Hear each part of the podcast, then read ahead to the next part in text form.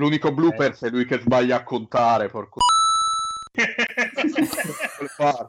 ma, ma, infatti ci apro la puntata con, con che... e, e, e non lo metto in puntata perché sono stronzo.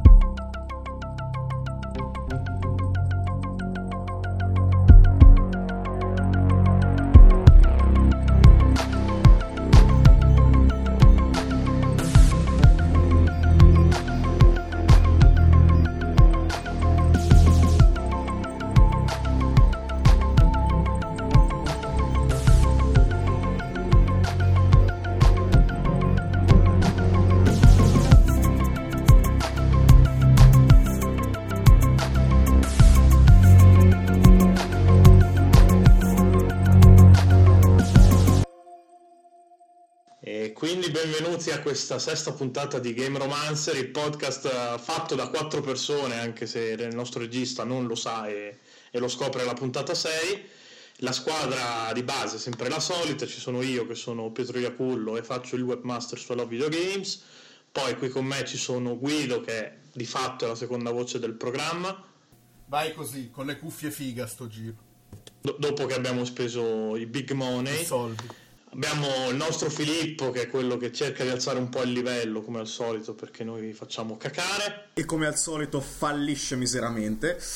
Abbiamo Luca che ne, ce ne parlerà dopo ma si è brasato le retine in questo mese di VR assieme a me. sì, ciao. E come l'altra volta abbiamo un ospite, questa volta però esterno perché abbiamo fatto i soldi, non è vero, però in realtà abbiamo... Ci piace tirarlo fuori in realtà quello che è esterno. No. Ma non c'era bisogno proprio di... di... subito. Ne? E così gli facciamo capire dove siamo. È un'introduzione eh, abbastanza adeguata per l'ospite. Comunque abbiamo qui con noi Simone che è uno dei amministratori e fondatori di Gamer Ignoranti, che è una delle nostre pagine affiliate con cui abbiamo più piacere a scambiarci contenuti. Ciao a tutti ragazzi. E boh, direi che possiamo iniziare subito con una presentazione dell'ospite. Quindi, Simone, parlaci un po' di te, della tua pagina e di cosa hai giocato questo mese, così dopo ci allacciamo noi. Va bene, rinnovo innanzitutto il saluto a tutti voi e grazie per eh, avermi barra averci invitato in questo podcast. La pagina è nata a caso, completamente a caso. E hai presente quando ti ritrovi a casa dei tuoi amici e vai a giocare in un local party, no? E del tipo uno se ne esce, ma cosa facciamo dopo? Apriamo una pagina Facebook e tipo? Eh, boh, parliamo di videogiochi. È nata così praticamente. Ma noi ci abbiamo fondato una carriera sulle cose fatte a caso, quindi sfondi una porta aperta da questo punto di vista. Conta che noi siamo nati praticamente in maniera del tutto analoga. e e niente, questa è la breve storia che sta dietro ai gamer ignoranti. E per quanto riguarda i giochi giocati questo mese, diciamo che sono stato particolarmente soddisfatto dal gameplay di Assassin's Creed China, che sebbene possa sembrare un giochetto di, di bassa lega, in realtà è molto molto divertente e anche difficile se giocato alla massima difficoltà. Ed è più Poi bello di Assassin's Creed 3, aggiungere. Non ci vuole molto. è, è più bello di Assassin's Creed 3. Te lo sì, dico, esatto. c'è uno che la trilogia, quella in UbiArt, eh, gli è abbastanza piaciucchiata a inizio anno, quindi siamo piuttosto d'accordo con China, anche se il mio preferito è India. Eh, guarda, ho giocato China perché era gratis con Gold, ovviamente. Da ignorante io aspetto i giochi gratis. E... Eh sì, è, è un gioco strutturato molto bene. Sono rimasto soddisfatto del, della proposta Microsoft, insomma. Qualcun altro di voi quindi ha avuto la possibilità di giocarlo? Anche Luca, Luca ha curato la recensione in singolo mentre io sono andato sulla trilogia. Luca, hai bei ricordi di China? Ma sì, sì, sì, a me era piaciuto parecchio. Um, non lo è troppo diverso da un capitolo di quelli principali per paragonarlo, però mi ero divertito. Eh, gli altri due non li ho nemmeno avviati, eppure ho raccolto poi la, la collection, come si chiamava? La, la Chronicle, la trilogy, la Chronicle, sì, sì, sì. sì. Chronicle Street, però devo ancora proprio avviarli gli altri due. Però mi dicevi tu, Guido, tra l'altro, che era, migliorava andando avanti. Sì, sì, tranne Russia, Russia è uno scivolone perché è bella la storia, ma il gioco in sé. Una mezza merda. Si poteva fare di più. Si poteva fare di più per essere edulcorati, però... no, aspetta, no, com'è che abbiamo aperto bestemmiando e adesso vogliamo essere... cioè... E comunque, e invece India, India è quello che mi è piaciuto di più perché è la somma del comparto artistico di uno e della trama dell'altro, quindi è ecco, stato il capitolo più bello dei tre. Provvederò a recuperarli anch'io allora. Sì, tra l'altro devo giocarmeli ancora io tutti e tre tre, sono gli unici Assassin's Creed che, che, mi mancano, tra l'altro, quindi mi sa che devo provvedere. Visto che poi quest'anno c'è pausa, a parte vabbè, la, la Ezio Collection. Però facciamo il, finta che non ci sia America. Revelation. Eh, boh, sì, il film.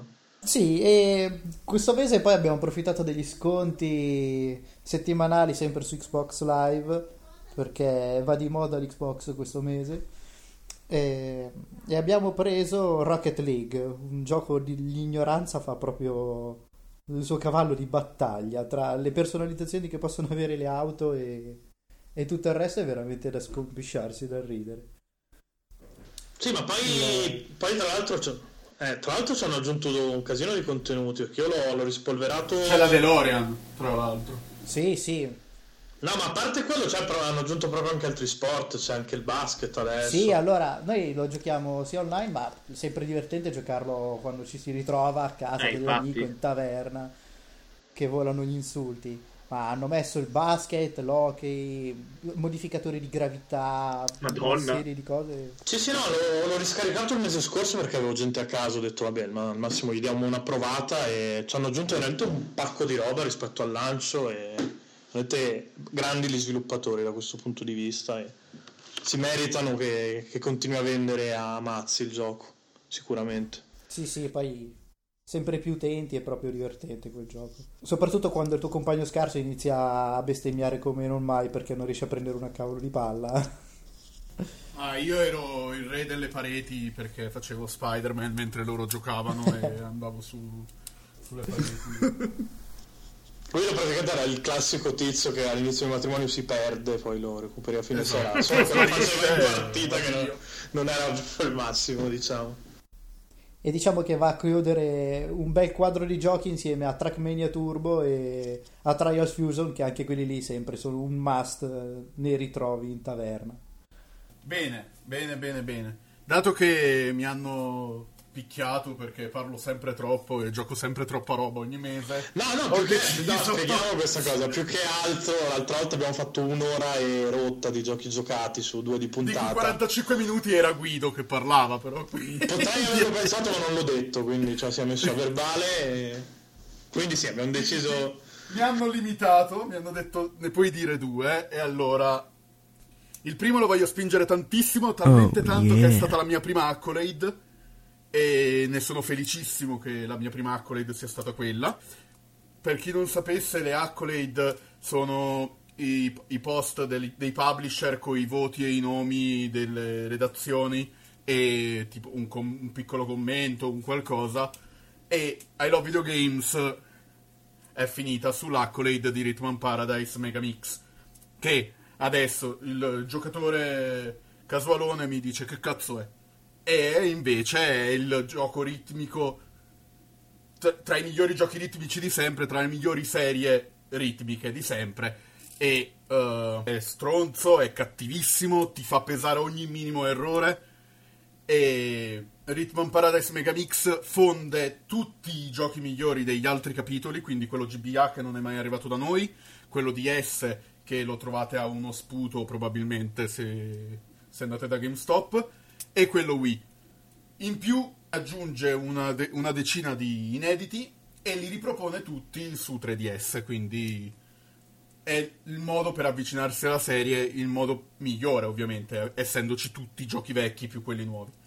E il bello di questa serie è che essendo musicale, ma essendo, crea- eh, essendo stata creata da, da, que- dalle menti malate dietro WarioWare, abbiamo di fronte a un gioco musicale no sense che però ti bastona sui denti quando sbagli.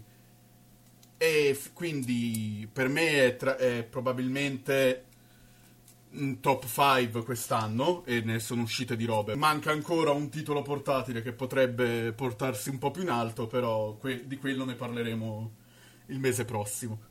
L'altro titolo è sempre portatile, però è per, un'altra cons- per la console più trattata che è PlayStation Vita.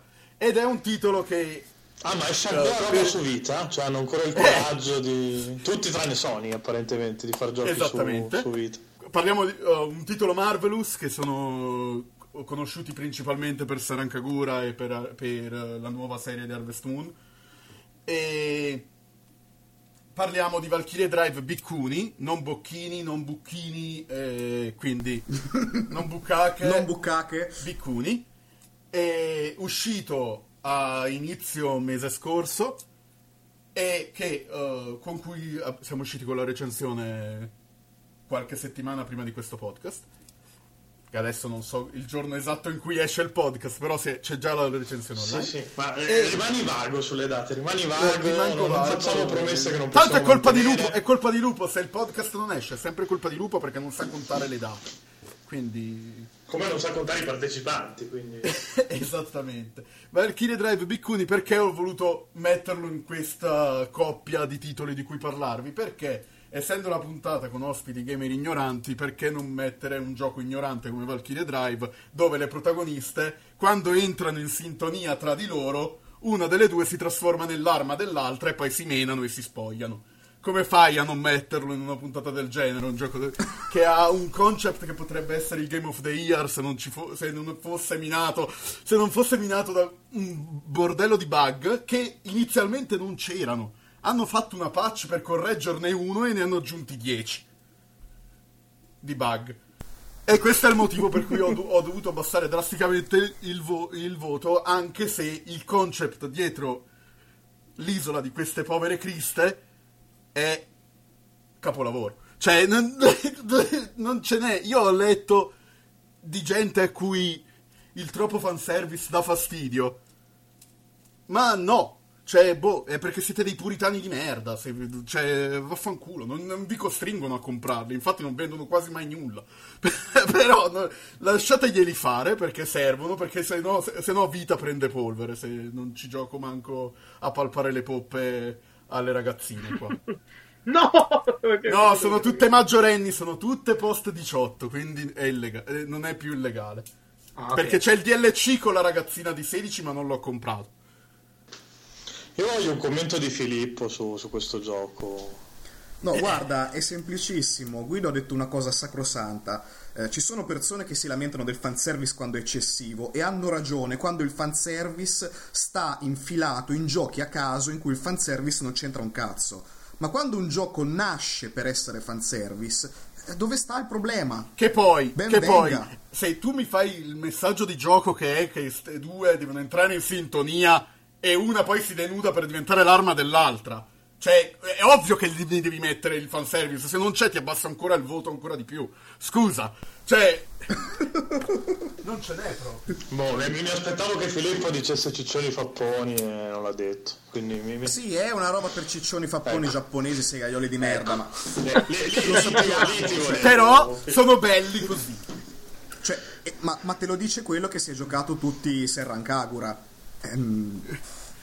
quindi è autocritica. No, no, che, che, ricordiamo dovrebbe essere quello che alza il livello, qui dentro, però ok. Invece esatto. è autocritica, comunque è dello stesso creatore di Silent Kagura, quindi eh beh, certo, se siete ama- se, si vede tantissimo, e infatti una delle due protagoniste è uguale alla protagonista di Silent Kagura, però se siete amanti delle, delle giappo ciccio fappate, giappo giappo ciccioni cinesi, ho detto giappo giappo 40.000, 40.000 volte, se siete amanti di, di giochi come Sarankagura o appunto il nuovo Valkyrie Drive, io spero in un secondo capitolo che corregga l'infinità di errori di questo, però cioè non mi è dispiaciuto comunque, sebbene ci siano quei No, ma poi almeno cioè, non è che fanno qualcosa per nasconderlo, si capiva già dalla copertina che l'idea era quella. A differenza di altri giochi tipo No Man's Sky che magari ti promettono robe e poi non ci sono e, e bisogna andarsi a cercare l'arte per forza dentro anche dove non c'è. Quindi che cazzo ti lamenti se uno parla Allora, guarda, subito? quel filo d'erba eh, racconta la storia del millennio. Basta. Eh, ok. E anche a questo giro, tanti nemici, tanto onore. E basta. Eh, non so se Simone vuoi offendere qualcuno anche tu, già che ci sei, così giusto per. Così velatamente proprio. Finché non fai i nomi puoi offendere chi vuoi, Simone. Basta che non fai i nomi. Ah, ok, l'importante è quello. No, tanto se fai i nomi lupo li pippa, quindi. cioè, lo, lo, paghiamo per quello, no. cioè non lo paghiamo, però se lo pagassimo lo paghiamo. Non lo pagate per questo, esatto. Non lo se lo pagassimo per lo pagheremmo per questo. Lo insultiamo per questo. E lo insulteremo di più no, se beh. non lo facesse. No, beh, questi due giochi sono effettivamente dei capostipiti di ignoranza, so bene di, di eh, come funzionano, qual è il gameplay. Purtroppo non ho una vita per godermeli, però mi accontento di vedere qualche video su YouTube. E, e sì, gli insulti ci stanno anche a, a chi non apprezza. E anche, ad anche al regista, mi, mi piacciono stanno... gli ospiti che non ci danno conto. eh, più che altro se, se, il gioco è così non ha senso non fare come dicevi tu fanservice, lo limiti a quel punto. Vedi, vedi, vedi, la gente intelligente. Solo su Game Romancer abbiamo gente intelligente. Boh, dai, vado io allora, visto allora, io finalmente sono riuscito a giocare a qualcosa, nel senso che negli ultimi mesi, come ci avete seguito sulle altre puntate di Game Romancer, giocavo poco un cazzo. Invece sto mese, uh, vuoi per un maggior numero di recensioni, vuoi perché è arrivato VR, uh, ho avuto più possibilità di giocare e anche meno lavoro, che non è una roba da poco. E mi limito anch'io a due titoli, giusto per non offendere la sensibilità di Guido che è stato costretto a scegliere. E io penso a mm, quello che mi è piaciuto di più per VR, che è stato Eagle Flight, e sarà che anch'io inizialmente non gli davo un euro a questo gioco perché quando l'avevano annunciato, mi sembra tra l'altro durante la conferenza Ubisoft, sì, avevano sì, fatto sì. vedere... Eh, esatto, esatto, era alle 3 la conferenza Ubisoft, avevano fatto vedere questi deficienti che giocavano muovendo la testa, eri quest'aquila che doveva fare un cattura alla bandiera praticamente, no? E, e invece il gioco è molto figo nel senso che ha una campagna single player che al di là di una storia stupida finché vuoi, ma chi se ne frega, eh, offre un numero di sfide elevatissimo e collezionabili e quindi molto solido. Il multiplayer ha una modalità ma è molto divertente perché è questo cattura la bandiera che però nonostante sia penso dopo il deathmatch la tipologia di gioco del multiplayer più abusata eh, qui nei, nei Golani diventa una cosa completamente nuova perché fuggire mentre ti inseguono muovendosi tra le città, la, tra città di Parigi muovendo la testa è divertente, cioè è adrenalinica come cosa e, e in più è completamente il gioco più stabile mai trovato su uh, PlayStation VR visivamente è ottimo nel senso che chi ha provato VR adesso Pietro mi darà conferma o meno eh, tante volte c'è un effetto un po' uh, granell- sgranellato diciamo, sì, dell'immagine, sì, sì, scalettato quasi addirittura. E invece questo è di una nitidezza che veramente sembra di guardarlo su una televisione a 1080p, cosa che io non avevo trovato in nessun altro titolo, neanche in quelli più importanti come può essere un Riggs, come può essere un PlayStation Worlds. E, e in più, eh, nonostante tu sia lì come un deficiente a muovere la testa, perché si, muove, si gioca quasi tutto muovendo la testa, non ha il minimo motion sickness cioè non dà nausea in nessun modo, nonostante io abbia fatto sessioni di 2-3 ore di fila. Sì, no, ma paradossalmente i giochi dove muovi la testa sono quelli dove ti danno meno fastidio, cioè io non l'avrei mai detto prima di comprare. No, ma infatti...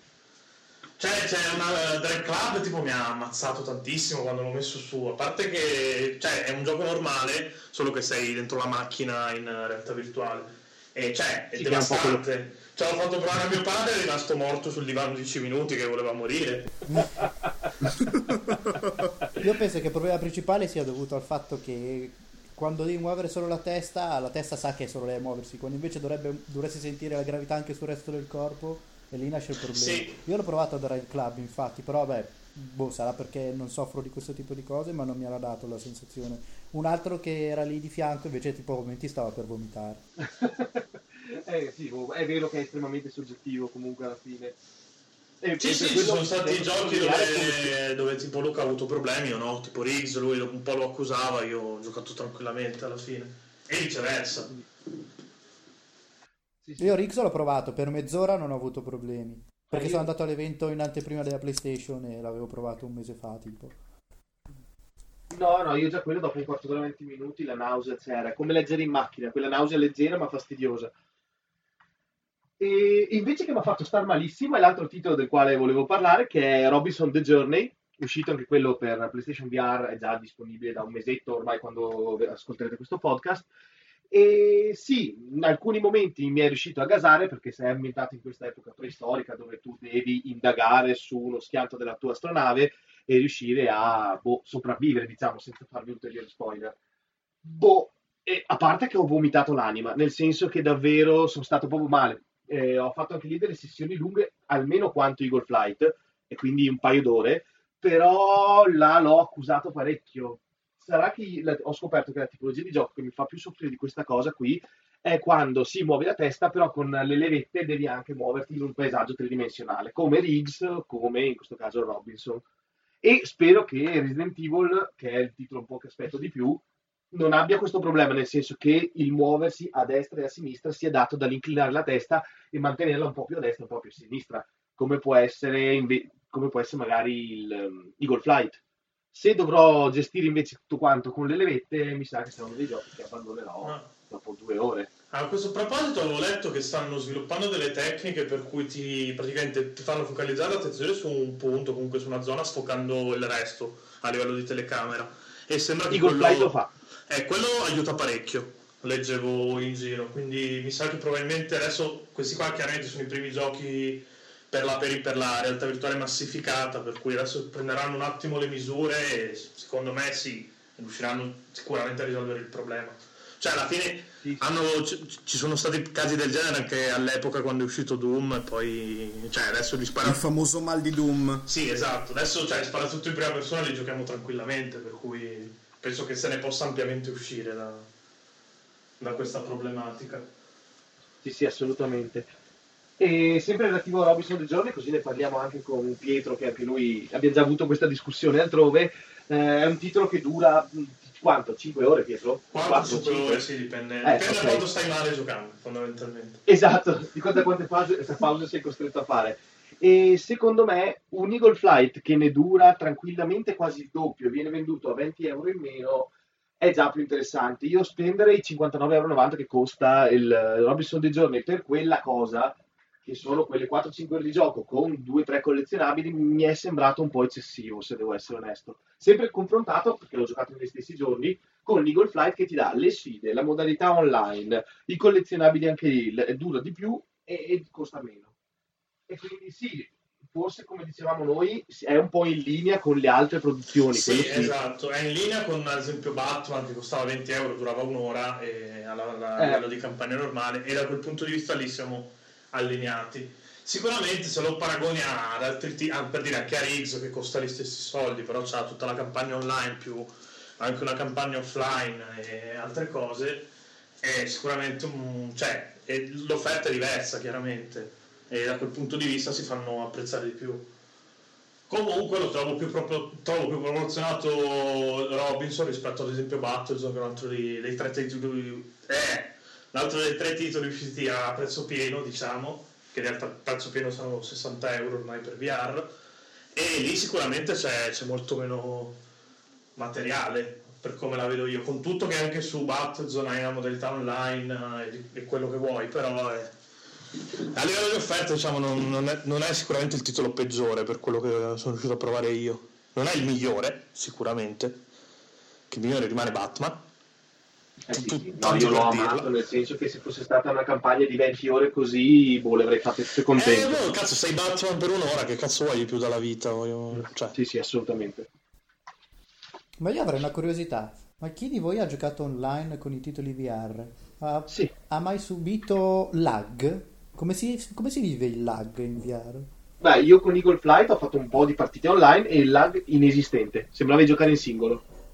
Mm e quindi non, non, mi ha dato minimamente fastidio. Le prede, che sono le bandiere di Eagle Flight, venivano raccolte immediatamente e anche la consegna era perfetta, quindi io ti giuro non ho notato proprio nessun tipo di, lag. Sì, anche Riggs immagino che tipo tu giri la faccia, poi ti, ti va scatti e perdi il senso dell'orientamento. Eh sì, no, quello effettivamente pensandoci è un bel problema in effetti, perché cioè, ti impazzisce la testa proprio. Mm. Sì, perché a quel punto non è più il pollice che scorre sulla levetta, ma è proprio il collo che tu stai girando. Eh, bisognerebbe vederlo con un titolo che a noi non è ancora arrivato, che è mm, Valkyrie. Secondo me se c'è lag lo senti. In realtà Luca sta laggando ulteriormente adesso, perché ha laggato nella realtà virtuale, adesso lagga anche nella realtà. Solo... Eh sì, il problema... che... quando devi pisciare nella tazza il problema. Esatto, e quindi eh, se tu vai a casa sua proprio, ci sono proprio le puzze di piscio. Cioè, c'è un stato nelle porte che ci sta pisciando addosso. Che sbatte, tipo Assassin's Creed, tipo Assassin's Creed Syndicate con, con i No, era Unity, scusate. Sì, che poi mi fai pat sulla spalla, mi giro solo gli occhi e la bocca. Esatto, esattamente. e poi dopo arriva la faccia perché è allaggato. Comunque quel bug lì sarà già in pre quindi Unity non ha inventato niente. no, non è neanche quello. Dai, vado io. Allora, io questo mese, diciamo, per differenziarmi un po' dal solito, ho fatto un mese, tra virgolette, autoriale e dedicato alle visual novel. Eh, ho iniziato con The Silver Case, che l'ho aspettato tantissimo, è la rimasterizzazione su PC di uno dei primi giochi di Suda 51 che non era mai arrivato in Europa. Era uscito su PlayStation nel 99, mai arrivato da noi, soltanto adesso è stato tradotto e pubblicato su PC Steam. Ed è una visual novel fantastica. Eh, innanzitutto perché chi ha familiarità con lo stile di Suda 51 degli ultimi tempi Ecco, dimenticatevelo, non ha nulla a che vedere con No More Heroes, Lollipop Chainsaw e quant'altro. Eh, sicuramente qualcuno qua ha giocato Killer 7, ha molto a che vedere con Killer 7. Pochissimi avranno giocato Flower Sun and Rain perché era uscito con una distribuzione patetica su DS, ma ha ancora molto più a che vedere con Flower Sun and Rain. È una visual novel intricatissima con una trama che si stratifica, complessa, uno di quei giochi in cui ci sono tantissimi sottintesi, in cui dopo ogni capitolo devi stare a riflettere, a capire ma che cazzo ho giocato, cosa cazzo sta succedendo. E chiaramente non è un gioco per tutti, ma chi riesce a dedicargli la dovuta attenzione ne ricava tantissima soddisfazione. Anche perché, come dicevo, è un gioco del 99, è ambientato nel Giappone del 99, però incredibilmente 17 anni dopo è attuale come allora eh, ci sono tante tematiche come l'internet giapponese di quegli anni, che essendo il Giappone un pochino più avanti rispetto a noi, assomiglia un po' a quello che era internet da noi nel 2004-2005, poco prima dell'arrivo dei social network, quindi le chat su IRC, le, le, le bulletin board, eh, tante tematiche riguardanti la privacy online, la memetica, la diffusione dei meme, addirittura pensi anticipa eh, il discorso che faceva Metal Gear Solid 2 sui meme di almeno due anni, soltanto che noi stronzi europei non, non avendo la traduzione non lo potevamo sapere. E è un punto fondamentale della produzione di Suda 51 e è sicuramente un ottimo punto di inizio per chi vuole scoprire questo autore che negli ultimi anni eh, uno non ha, non ha dato il meglio di sé e due è stato in larga parte frainteso dal pubblico e dalla critica. Eh, sicuramente The Silver Case è, è, il punto perfetto per iniziare a riscoprire Suda 51. L'altro titolo, man- rimanendo in, uh, in, ambito autoriale e visual novel, è The Killer in a Bind, che è l'ultimo titolo di Christine Love, eh, un'autrice canadese. Eh, eh, a differenza dei precedenti giochi di Christine Love, non è su Steam perché ha un, del contenuto, diciamo, erotico, anche se un, non so quanto vedere un paio di tette disegnate male possa definirsi erotico. Eh, in sostanza è una visual novel in cui si interpreta una turbo lesbica che viene costretta dal fratello gemello ad impersonare il fratello gemello in una crociera con i compagni di scuola del fratello gemello e durante questa crociera avviene un gioco misterioso di manipolazione sociale in cui i vari partecipanti possono dare il loro voto a un altro dei partecipanti. Chi alla fine avrà il maggior numero di voti al termine della crociera vincerà 5 milioni di dollari, un ricco premio ed essendo i partecipanti della crociera tutti liceali dell'ultimo anno, quindi vi potete immaginare quanto saranno arrapati, eh, sostanzialmente molti si mettono a scambiare i voti per favori sessuali. E quindi è tutto un gioco sulla manipolazione sociale, sulla manipolazione dei rapporti sociali ed umani, eh, che ad esempio mette in luce una critica all'utilizzo, alla mercificazione del corpo umano, un discorso quasi pasoliniano se mi passate il termine. Adesso non vi voglio ammorbare con cose noiosissime, però è anche molto divertente, ci sono delle scene che fanno ridere, eh, si trattano argomenti piccanti come ad esempio anche il bondage, eh, tra l'altro non guardato in maniera diciamo viscida, puriginosa, ma in maniera abbastanza attenta alle problematiche del consenso, il consenso nei rapporti sessuali, eh, le parole di sicurezza. Eh, è un'avventura strana, un gioco molto strano, non so se qualcuno ha giocato i precedenti giochi di Christine Love e anche quelli là erano delle cose molto strane, eh, questo forse è il più strano di tutti, ma è un'esperienza molto molto interessante.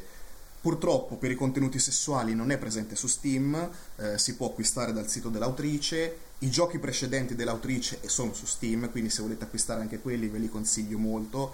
Eh, ecco, anche su questo sono un pochino scettico sul fatto che non siano su Steam perché veramente 3-4 scene in cui ci sono delle tette disegnate male non, non mi sembra il motivo per escluderlo uh, dalla piattaforma ma vabbè Valve decide, Valve regna e qua chiudo la mia carrellata anche perché due titoli questo mese ne ho giocati tre, il terzo era una robetta su 3DS che dura un'ora e 20 minuti, non vale neanche la pena nominarla e quindi passo la parola a Pietro che chiuderà questa carrellata mensile.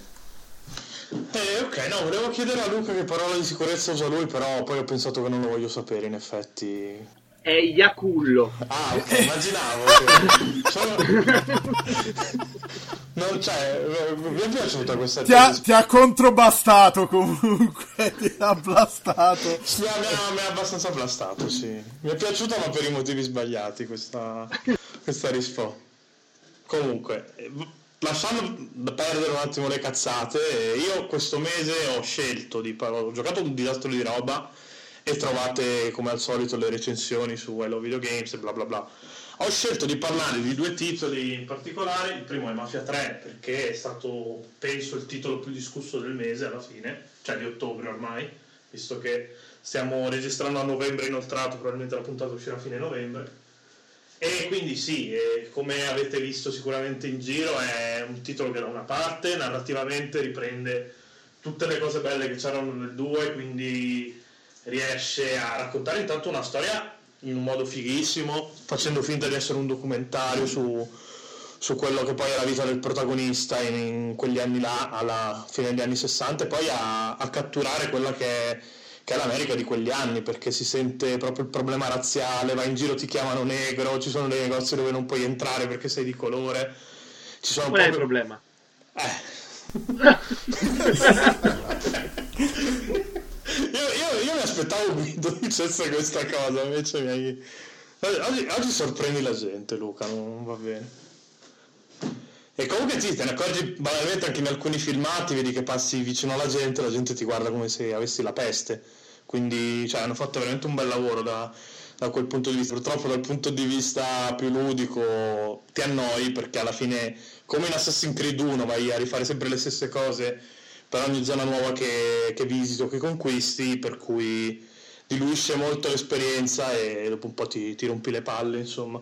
Peccato perché comunque è un titolo che meriterebbe di essere portato alla fine e che speriamo che quei DLC regali ancora altri pezzi di storia raccontati bene come l'esperienza principale e magari un po' più, visto che durano di meno, un po' più concentrati dal, dal punto di vista delle meccaniche del gameplay. L'altro titolo invece è anche questo qui molto discusso su, sull'internet, è il nuovo COD, ovvero Call of Duty Infinite Warfare, che è chiaramente stato subissato di critiche perché è Call of Duty quindi bisogna parlarne male, è stato subissato di critiche perché hanno deciso di vendere la eh, COD 4 Remastered soltanto con alcune edizioni premium del gioco, ovvero devi cacciare fuori più soldi se li vuoi tutti e due, non puoi comprarti solo COD 4 ed è stato subissato di critiche perché su questo poi ci sarà modo di, di parlare meglio in recensione, però fondamentalmente hanno ragione. Quest'anno vale veramente la regola che non c'è quasi nessuna novità di sostanza in gioco, perché effettivamente, soprattutto online, è praticamente Black Ops 3 con eh, delle mappe nuove, altre abilità, però diciamo, la minestra è quella rispetto all'anno scorso. E comunque, visto che poi hai potuto giocare anche a COD 4, ti rendi conto che è diventato veramente un gioco diverso, nel senso molto più, più veloce, il time to kill l'hanno abbassato un casino. Io ad esempio, a parte che muoio tantissimo in tutti e due i giochi, comunque in COD 4 riesco anche a, a, a classificarmi bene, perché appunto il gameplay è un po' più lento, quindi sono un po' più, po' più bravo diciamo, a livello di performance, invece in Infinite Warfare finora sto raccogliendo risultati abbastanza miseri e deludenti. E infatti sto facendo una fatica boia a livellare per sbloccare le cose. Però sì, eh, alla fi- fondamentalmente comunque il gameplay è quello dell'anno scorso, un po' più accelerato e con poche novità.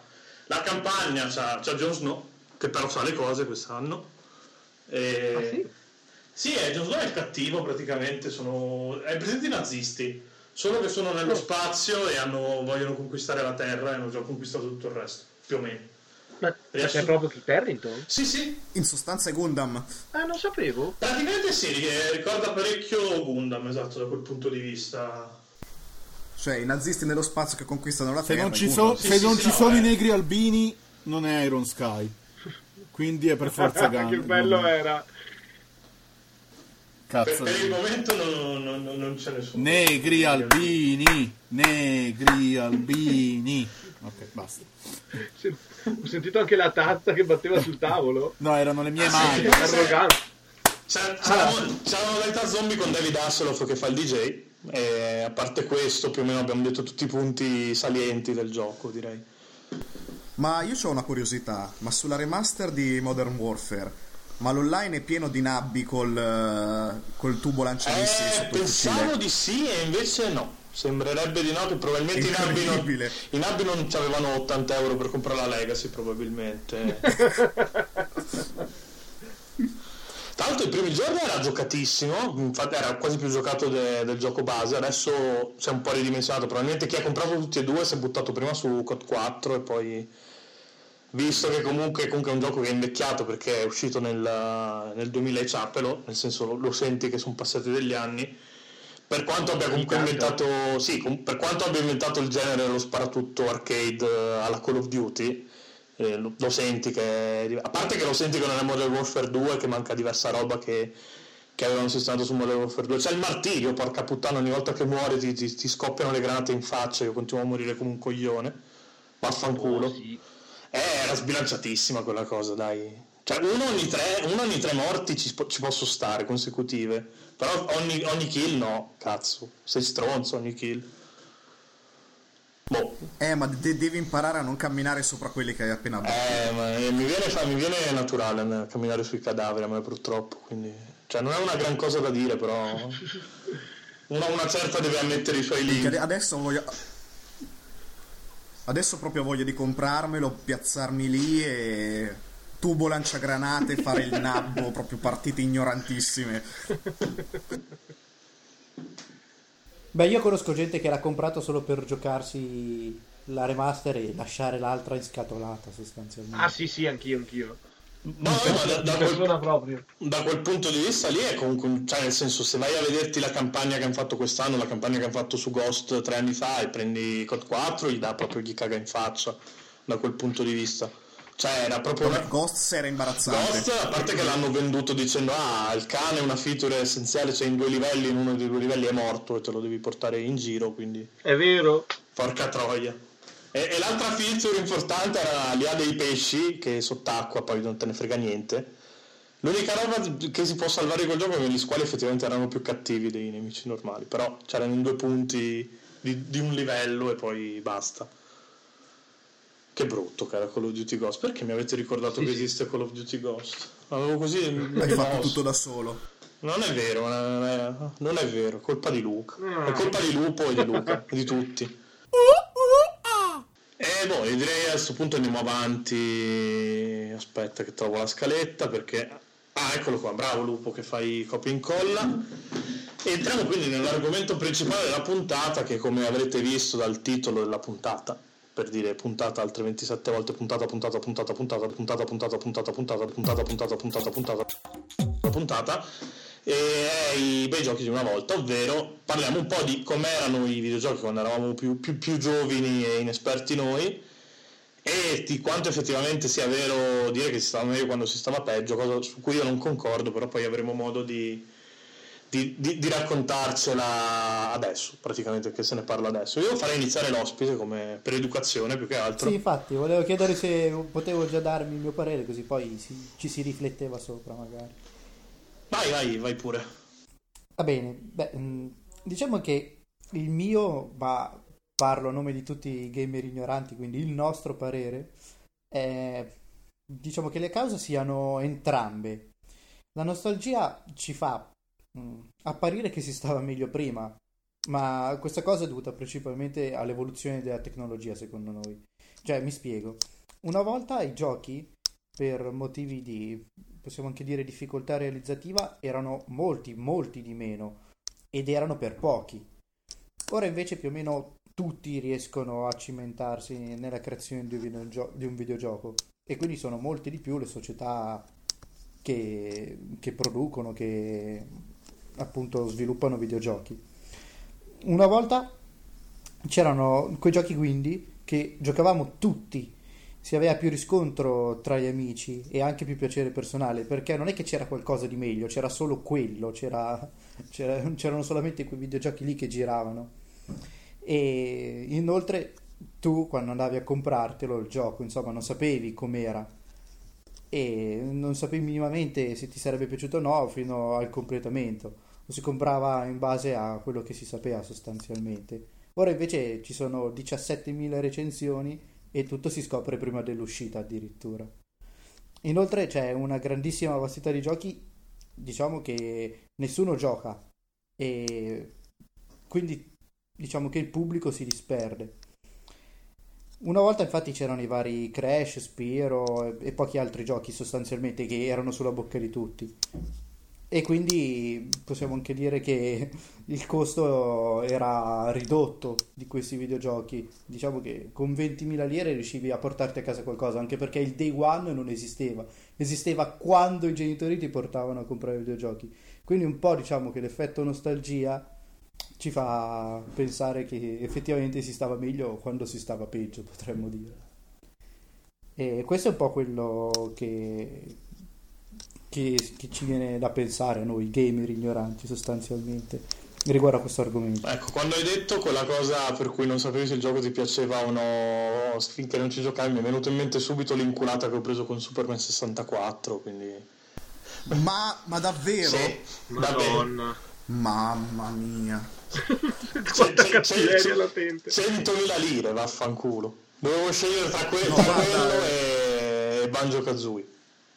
E ho scelto male. Madonna, eh, ho scelto Hai male. sbagliato tantissimo. Eh, Baggio Kazooie, Eh. avresti fatto bene. Eh, ma no, capite, c'era il cartone di Superman su, su Gamebot, che cazzo era, comunque la sera su, su Canale 5, e io ero fogliato di Superman, vedi il gioco di Superman che fai non lo compri, era meglio non comprarlo. Mamma mia. Madonna. No, guarda, il discorso che ha fatto Simone risuona molto con me perché rispecchia molto quella che è stata la mia esperienza da bambino. Tra l'altro, bambino Nintendaro, quindi con Nintendo 64 e i giochi non costavano 20.000 lire, ma gli ultimi anni anche 240.000 lire, o io mi ricordo i 250.000 lire per Pokémon Stadium, lasciamo perdere. E soprattutto Nintendaro in un paese di campagna in cui i giochi non si trovavano, i giochi li avevano le cartolibrerie. Ma e no. non sa- le cartolibrerie avevano i giochi, dove andavi a comprare i libri di scuola, compravi anche videogiochi. E di videogiochi ne avevano tipo in magazzino 10, 15 e pochissimi titoli, non sapevi mai come erano, quindi ti basavi su i commenti degli amici o su quanto era figa la copertina e soprattutto se magari avevi degli amici che avevano giocato poche cose, eh, si formavano questi gruppetti di amici con delle convinzioni abbastanza assurde. Tipo, da me c'era: no, dai, non comprare GoldenEye, è come Quake, solo che sei 007 e vai in giro con una pistolina che è sfigato. Cioè, e quindi noi, no- no- noi passammo in gruppo GoldenEye per questo ci buttammo su Turok perché, ah sì, sei un cazzo di indiano cazzuto muscoloso che va in giro a ammazzare i dinosauri, fighissimo. Poi per fortuna anche Turok era un- uno sparatutto della Madonna. Però, quando si diffondevano queste voci si creavano delle situazioni ridicole. E bene o male i giochi erano pochi, eh, ti toccavano quelli che ti toccavano perché eri bambino, avevi la paghetta, ti, te li compravano per la promozione a scuola, quindi due o tre giochi all'anno, e quando ti toccava una merdata colossale come War Gods, che dalla copertina sembrava fighissimo, invece era un clone squallido di, di, di Mortal Kombat che andava a 10 frame al secondo, e l'unico gioco che beccavi per quei sei mesi era War Gods. War Gods o te lo facevi piacere o te lo facevi piacere. Mamma mia. No, chi, chi, altro ha avuto esperienze terribili e disastrose così? Io sono possessore del gioco del Grande Fratello, quindi signori, eh. mani basse, davvero? basse. Beh, Ma... scusami, vuoi battere tutti quelli che si compravano il gioco di Pokémon per PlayStation ah, okay. 1? I furgoni. Credo che I quello furgoni. sia imbattibile. Però in questa, in questa, chiamata probabilmente solo Lupo, che non ha mai giocato un gioco Pokémon, c'è cascato a prendersi Pokémon per PS1. No, io in realtà non ci sono cascato perché c'era cascato un mio amico, abbiamo provato poi il gioco da me, abbiamo visto che era una merda e, e l'ho, l'ho, bellamente evitato. Comunque stavo parlando del bellissimo gioco del Grande Fratello, di cui, spoiler alert, ci sarà la retrocensione nel primo mese del, del 2017 super spoiler. e beh, a parte che c'era, c'era Pasquale che faceva la porta si è rotta. No, in realtà l'avevo preso per mai dire non per il Grande Fratello in sé. Quindi, giocato due, pomeri- giocato due pomeriggi. No, cioè, non parlavano, facevano i versetti tipo The Sims, campionati da The Sims probabilmente. Facevano. Tutto così. E e basta. Poi, pote- potevi, poi, era una brutta copia di The Sims fatta da Endemol, probabilmente. Perché li potevi chiudere in camera a scopare. Se li chiudevi e non li facevi lavare, puzzavano, li cacciavano via. Li nominavano perché puzzavano. E allora li cacciavano via. Ma roba che ci ho giocato due pomeriggi e poi basta. Poi nel, nel, nel coso. Ma roba di avevo 11 o 12 anni comunque. Il, il, tempo delle prime tre stagioni del, del, Grande Fratello, qua in Italia. C'era Pietro Taricone prima io che si schiantasse. Io quello me lo sono perso comunque. Cioè, avevo il milionario, ma non sapevo avessero. Anzi, il miliardario ancora avevo all'epoca, ma non. Mi ero perso che avessero fatto anche il gioco del Grande Fratello. C'era Taricone prima di andare a fare paracadutismo. Eh, no. e, e sarà tipo uno dei dei punti focali. Con questa battuta abbiamo proprio toccato il fondo. Come Taricone. e, e, boh, e quindi probabilmente aspettatevi una, ve- una vera recensione anche per la pagina di, di, di Simone a questo punto, probabilmente. Con il gioco del grande fratello. sì, ci, ne, recupereremo probabilmente perché effettivamente quello c'era eh, stato ma i capolavoroni per PS1 ci, mi ricordo il miliardario mi ricordo altro gioco che... e invece Luca che sta zitto zitto sembra strano che lui non l'abbia mai presa nel culo cioè, ma lui l'ha presa nel culo lo scorso 31 ottobre però è l'argomento della prossima puntata quindi non è che e non si dice nulla no spoiler No, davvero Luca, non hai mai giocato un gioco brutto da piccolo, ti odio. il problema è che io ne ho giocati un sacco, ma essendo li ho giocati da piccolo e erano tutti bellissimi. E quindi roba anche come che ne so, Mighty Max o il Power Ranger, che sono i giochi che magari giocavo di più di quelli diciamo non famosi alla Mario o alla Zelda. Eh, non è che me li ricordi in modo sgradevole. Se li rigioco ora probabilmente ho i brividi, però Boh, no, no, no, effettivamente hai ragione, ci sono diversi giochi che guardandoli con l'occhio di oggi dici ma che cazzo me l'ha fatto fare, però da piccolo ti giocavi proprio tranquillamente. No, però anche da piccolo c'erano giochi che consideravi una merda, sì. sinceramente. Beh, sì, tipo Superman 64 me ne ero accorto che era esatto. una merda. Ma mi viene in mente un altro gioco che si chiamava Ugo, mi pare. Ah, quello con l'elfo, sì, col gnomo. Col, folletto. col troll. Sì, era un troll con i piedi, con la salopetta e i piedi grossi. Sì, ma poi era proprio disegnato malissimo, non... faceva schifo pure per me. Ecco, quello lì invece è uno di quei giochi che invece tra la mia compagnia di, di amici, comunque di conoscenze, giocavamo ed era piaciuto più o meno a tutti in realtà. Infatti non me lo, eh, vedi, non me lo ricordo bruttissimo, cioè, sì, sì. probabilmente adesso solo vado a vedere e vomito e... e mi rimando Sì, probabilmente sì. e mi rimangio tutto Beh, quello che ho appena Dragon Ball. Final Bout alla fine, che era fighissimo perché aveva l'opening bellissima, poi eh, iniziava e faceva cagare. Perché venivi da, da, da 22 Eh, Ultimate. Bat- Ultimate Battle 22 e venivi, andavi su quello e facevi ah, ah. Io di quello ho un solo ricordo: Eh. le vesciche sulle dita per fare le Kamehameha. Io me in realtà hanno fatto schifo tutti e due quelli là, sia Ultimate Battle che Final Bout.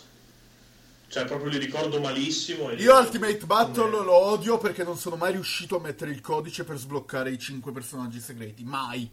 Mai. Esatto, quella era la cosa più bella di Final Bout. Capire quale fosse il vero codice tra i mille che giravano Porca fasulli puttana. 13 perché internet non esisteva. E alla fin fine poi lo riuscì a mettere Goku Super Saiyan 4 e andare. E invece, sempre su Dragon Ball, dato che così eh, poi ci colleghiamo a- agli articoli che abbiamo fatto nelle scorse settimane, e l'altro gioco che sto riscoprendo adesso perché, perché, ci, eh, perché ci ho giocato pochissimo su PS2 era Sagas, con, eh, che, che lo stanno giocando quelli del, del Team 4 Star e quindi meno male che l'ho Eh, abbandonato. sai, Sagas è un, cioè, un po' bistrattato, un po' casaccio, perché alla fine non era male, come, sia come idea che poi alla fine come realizzazione non era fantastico. Poi se lo, fai, se lo, lo guardi giocato dal Team 4 Star, però guadagni, ne guadagni ancora Vabbè, di più. chiaro. Soprattutto perché Chiaro, c'è il chiaro, secondo chiaro. capitolo che si chiama Dei Mighty Nappa e io vi faccio immaginare che cosa è venuto fuori tra il Team 4 Star, per chi non lo sapesse, sono quelli che fanno Dragon Ball Abridged, che è 10 volte meglio di Dragon Ball Z base, però... E, e svariate migliaia di volte di Dragon Ball Super, ma poi ne parleremo. Parleremo a tempo debito. Porco Dragon Ball Super, quanto sei brutto. Mi stai facendo rivalutare il GT. No, no, no, no, no, Eh, no, mi, non sta, facendo rivalutare il GT sul serio. A me te l'ho detto, il fatto che già solo il Super Saiyan Blue è 10 volte più bello di Pelosotto... Ma la Pelosotto non era male, era che erano disegnati con i muscoli quadrati. Ma non Eh, però il Super Pelosotto. Saiyan Blue è più, un po' più elegante perché è uguale al Super Saiyan, solo che è blu. Quindi... Sì, però non ha senso che sia blu più che altro. Quello va a dire a Toriyama Tanti che si è, colori blu. è calato l'eroina. Ma Toriyama manco si ricordava i Super Saiyan normali. Toriyama non si... Toriyama è- è- se ne è venuto fuori che se uno immortale e uno mortale si uniscono diventa metà immortale e metà mortale, quindi grandi escamotage di trama di Dragon Ball Super, quindi... Eh, o, o i retcon a se no cas- finiva lì. o i retcon a casissimo su Ipotaro, però. Se- senza spoiler. Ragazzi, s- sempre meglio dei baffi di Vegeta. Io, Eh, sono sì, io è l'unica cosa, insieme a, a Baby, è l'unica cosa che salvo probabilmente di Dragon Ball GT. No, aspetta. C'erano i fratelli, c'erano i fratelli Parapara, che tra l'altro in Xenoverse c'ha la mossa, ti fa, ball- fa ballare l'avversario comunque così. E, e poi boh, la saga dei draghi, a parte il drago trans il drago talpa, E a parte Gogeta che fa il meno. pagliaccio coi coriandoli alla fine. Eh sì, e a parte Pagliaccio Super Saiyan 4 con i capelli rossi si, si salvava. È la prima parte che è la merda, quella ne- nella galassia con i filler inutili. Di gente che deve andare di pianeta in pianeta a fare cose. Quella lì è brutta. Vabbè, anche Super effettivamente. 17. Che comunque. Su- Super 17 è, fa- è fanservice, Super 17. Vabbè, Super, Super 17 saranno 10 episodi massimo. No, infatti. per- Meno, eh. Super 17 è messo lì per far morire Krillin anche in GT, cioè non è... No, no, per dimostrarti che Goku quando si trasforma in Super Saiyan 4 prende più mazzate di quando non si di trasforma. quanto è bambino. E, e dopo infatti vince da bambino, non è che vince da Super Saiyan. Eh sì, fa il pugno del drago, quindi... Vabbè, Eh, dovremmo fare una puntata solo su Dragon Ball. Su, su Dragon, Ball Z- Dragon Ball Super contro Dragon Ball GT. Dragon Ball GT, chi vince? Bello, bello, sì, sì. Magari in occasione dell'uscita italiana, quando avremo una data più precisa. Magari quando finisce G- Super così possiamo dire... Così facciamo festa. esatto. E abbiamo fatto anche il momento cazzeggio senza... Senza neanche programmarlo, visto? tra l'altro. Parlando dei giochi brutti di Dragon Ball. Beh, io mi ricordo un bruttissimo burst limit nella scorsa generazione. Però il peggio su PS3 è Ultimate Tenkaichi, vero Pietro? Sì, sì, no, ma proprio a mani bassissime, Ultimate Tenkaichi. Simil 2D. Ecco. Però sì, rispetto all'era PS1 diciamo che sono andati crescendo su tutta l'era PS2 i team di Dragon Ball. Aveva 10 Hanno fatto personaggi. cagare poi uscita PS3. Adesso sembrano un po' in ripresa con Xenoverse, che il primo non era male. Secondo me stanno andando alla grande. con Sì, Xeno. sì, no, il primo non era male, il secondo ci sto giocando ultimamente, cioè è l'uno con to- tolti i difetti praticamente, quindi... No, ma poi se non sbaglio nel Budokai 2 c'erano diverse funzioni, delle fu- fusioni messe a caso, tipo Yamcha con uh, Tensing e Tensinian e... o Majin Buu che assorbiva Freezer e Cell. Cioè, stronzate ne ha messe negli anni, voglio dire, buttatecele dentro di nuovo Oh, e yeah. sembra brutto detto questo podcast dove è pericoloso dire cose ambigue, però ormai l'ho detto. Cioè, gli appassionati si divertono anche su ste cazzate, anzi probabilmente ti comprano più volentieri il gioco se, se ci sono. Cose che non c'erano all'era di, di PS1 e, e quindi Suka era PS1. No, in realtà è pieno di giochi che comunque vecchi che ti ricordi con piacere, che anche meglio di poi capitoli recenti, tipo Tekken, eh, il 3 ta la paga tranquillamente sia al 4 uscito su PS2 che, a, che al 6 perché è uscito su PS3 per quanto mi riguarda. Adesso so- non, non ditemi che sono l'unico che ha giocato Tekken in questa chiamata perché potrei piangere di questa No, cosa. no, no, no, no, no. Qua li ho giocati tutti. Eh, infatti anch'io. Cioè, i migliori sono il 3 e il 5 finora, cioè non c'è neanche da discuterne. 3, il 3 aveva Gon che levati. Eh sì, io da, da giovane ero appassionato del 2 perché c'era Alex, che mi piaceva un sacco, che era il Velociraptor, che ovviamente da fan dei dinosauri ero felicissimo da piccolo di giocarci. Ah sì, Però, che era sì. il costume alternativo. Aspetta, quale gioco hai detto? no? Tekken 2. Scusa? Ah, ok. No, perché appena hai detto dinosauri mi è venuto in mente un The Last, eh, The Lost World per PS1 che non so se vi ricordate. Sì. Ok. Dove interpretavi, avevi tipo, dovevi fare, era in 2D a scorrimento, usavi il Compsognatus, il Tirannosauro, il Velociraptor e l'umano. Oh vacca puttana, sì. Ma che figata Come gioco- come ho fatto a perdermelo? Eh sì. No, No, quel gioco lì era la fine del mondo a quei tempi, cioè era uscito Jurassic Park il secondo e... Lupo, stai Quindi segnando tutte queste cose che ci facciamo le, le retrocensioni a caso, vero? Stai segnando? Ah, ok, sta segnando, perfetto. Devi anche intervenire in chiamata, eh, tanto non è che. or- Ormai hai perso l'occasione di, di farti sentire. e- Eh, par- parlando di dinosauri, invece c'è una serie che mi manca un casino che è Dino Crisis. Che vaffanculo. Mamma che... Ma secondo me Eh. tornerà, sono sicuro che tornerà. Cioè, che altro hanno fatto il master di troppe tanta roba, infatti. quindi- Hanno rovinato troppi giochi, quindi è ora di rovinare anche Dino Crisis, sai. Dopo Beh, l'hanno già quello- rovinato? Sì, sì, Beh, ma, sì. ma quella l'hanno già rovinata col terzo. Eh no, infatti, Esatto. dopo il 3 devono rirovinarlo perché... Ma anche il 2 non è che fosse bello bello, eh. No, rispetto al 3, Sì, però è, è- è- è col terzo che hanno proprio pisciato Sì, fuori esatto, dal diciamo che cioè e due dinosauri nello spazio. Sì, l'universo narrativo era ancora... Coerente. Esatto. Eh, sì, sì. Quello è vero, no, nel 2 diciamo che si era persa tutta la meccanica horror e era diventato un arcade puro con tanto di punteggio di area Sì. in area che boh, bestemmie. Ma Il primo quanto era veramente un capolavoro il primo secondo me. Ah, il primo ca- a parte che vabbè, metti i dinosauri vinci facile, poi negli anni 90 proprio non era neanche quotato alla SNAI il gioco con i dinosauri che, che piacesse alla gente. E boh. Poi vabbè, cioè, sapete, io da fan di Resident Evil quando vedevo quello visuale così, ciao. Cioè, è Eh, un sì, gioco sì, ma- mio. Era Resident Evil con i dinosauri, Eh. quindi me- meglio di così. eh. Esatto. E infatti è una delle poche cose horror che ho giocato anche ho giocato quei due e, e il secondo Resident Evil cagandomi addosso, dei, dei leccatori soprattutto. Mi facevano Ah, ansia. ma il 3 è un master. Stanza dell'interrogatorio. Eh sì. Con Nemesis che ti insegue. Corri, scappa, c'ho il Nemesis! Sensazioni uguali solamente Dead Space praticamente. boh no, guarda, Nemesis quando ti compariva era veramente il panico. Sì, il fatto che fosse imbattibile, cioè... È imbattibile. Cosa devi fare? Ecco, poi gli sparatutto invece facevano cagare, proprio quelli in prima persona facevano veramente Beh, adesso vi dico una chicca che non so se vi ricordate. Vai. Un vecchissimo gioco che io ho amato alla follia, anche perché aveva il multiplayer locale. Quindi tutto ciò che aveva il multiplayer locale, cioè a quei tempi quasi tutto, era, Era bello. Esatto, era oro colato. Siphon Filter. Oh, madonna, Bello. madonna, È quello, bello! è quello con la pistola elettrica che scostavi la gente. Sì, col taser Eh. che potevi continuare a bruciare le persone finché non si Eh, carbonizzavano ma- insieme. Madonna, quello me lo ricordo benissimo anch'io, bellissimo. Eh, praticamente c'era quest'arma qui che era l'M79 che te- ce l'hai stampata in testa perché non te la puoi scordare. Che eh, appena iniziava la partita multiplayer locale, l'obiettivo era arrivare allo spawn dell'M79 per massacrare gli avversari. L'M79 era lanciagranate, quindi 15 colpi prendete 15 kill assicurati. Cioè l'altro non si poteva avvicinare sostanzialmente. E lì erano proprio bestemmie che volavano.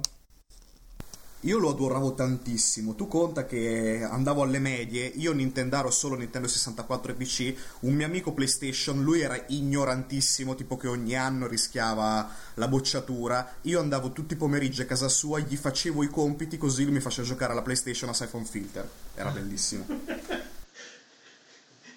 I, i, i ricatti morali. Comunque, trama fantapolitica è dell'altro mondo quel Mm. gioco. Eh. Ah sì.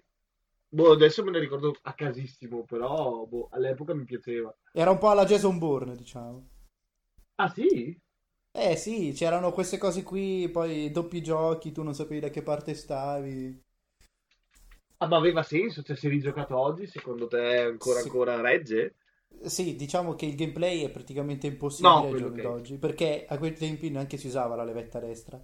Sì, Quindi sì, no, io ruotavi- dico- parlavo di storia solo. Sì, sì, come storia, cioè, con i dovuti limiti narrativi della PlayStation, perché non è che duravano molto i giochi una volta. Sì, sì, no, Ormai chiaro, si- poi erano i primi anni che ci trovavano a buttare la trama in mezzo perché sì, si Esatto. arrivava proprio Però in sì. bomba dall'era dei cabinati e dello SNES. Purtroppo hanno rovinato anche quello, quindi non, non- c'è molta speranza, perché i capitoli per PSP è proprio una cosa indegna di, di- di avere quel nome. Quindi- Che io ignoravo esistessero fino a questo momento, quindi... Sì, infatti, idem. Sì, hanno fatto addirittura due capitoli, mi pare. Madonna. No, la, la cosa peggiore che Sì, hanno mi fatto su che- PSP è rovinare Medieval comunque. Anche. Cos'è Resurrection? Eh sì, con... Resurrection. Che non, è- non era brutto, per... pre... Cioè, preso per i cazzi suoi non era male, però cioè, i primi Medieval all'epoca, i primi due erano un'altra cosa, da quel punto di vista. Il primo ricordo che ho del Resurrection adesso, così proprio rapido, erano le collisioni fatte a culo.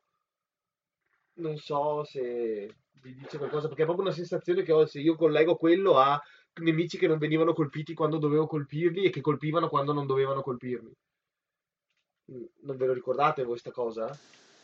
Eh, boh, sai che sono passati un casino di anni. non Sinceramente non ne ho memoria. Sì, non ci ho giocato neanche tantissimo. Attualmente così non mi viene in mente questo, questo problema.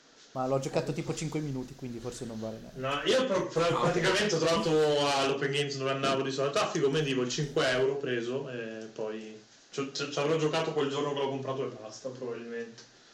Però, cioè, sì, non me- cioè, me lo- mi, mi ricordavo che era peggio della- di quelli di PS1, nel senso come impatto, però non- magari preso per i cazzi suoi non era neanche così fastidioso.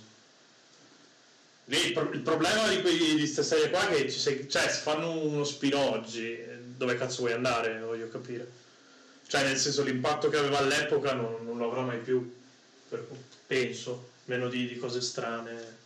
E sono serie che fai fatica anche a riportare ai giorni di oggi perché avevano proprio meccaniche che non puoi riproporre così come sono e, e comunque non avranno più, fanno parte di generi che non hanno più l'impatto che avevano quella volta. Cioè, Beh, nel senso, però in realtà mh, se vedi il lavoro che ha fatto Sony con Ratchet Clank non è venuto male. Cioè, Sì, per i bambini oggi era un po' quello che PS2 trovavamo noi.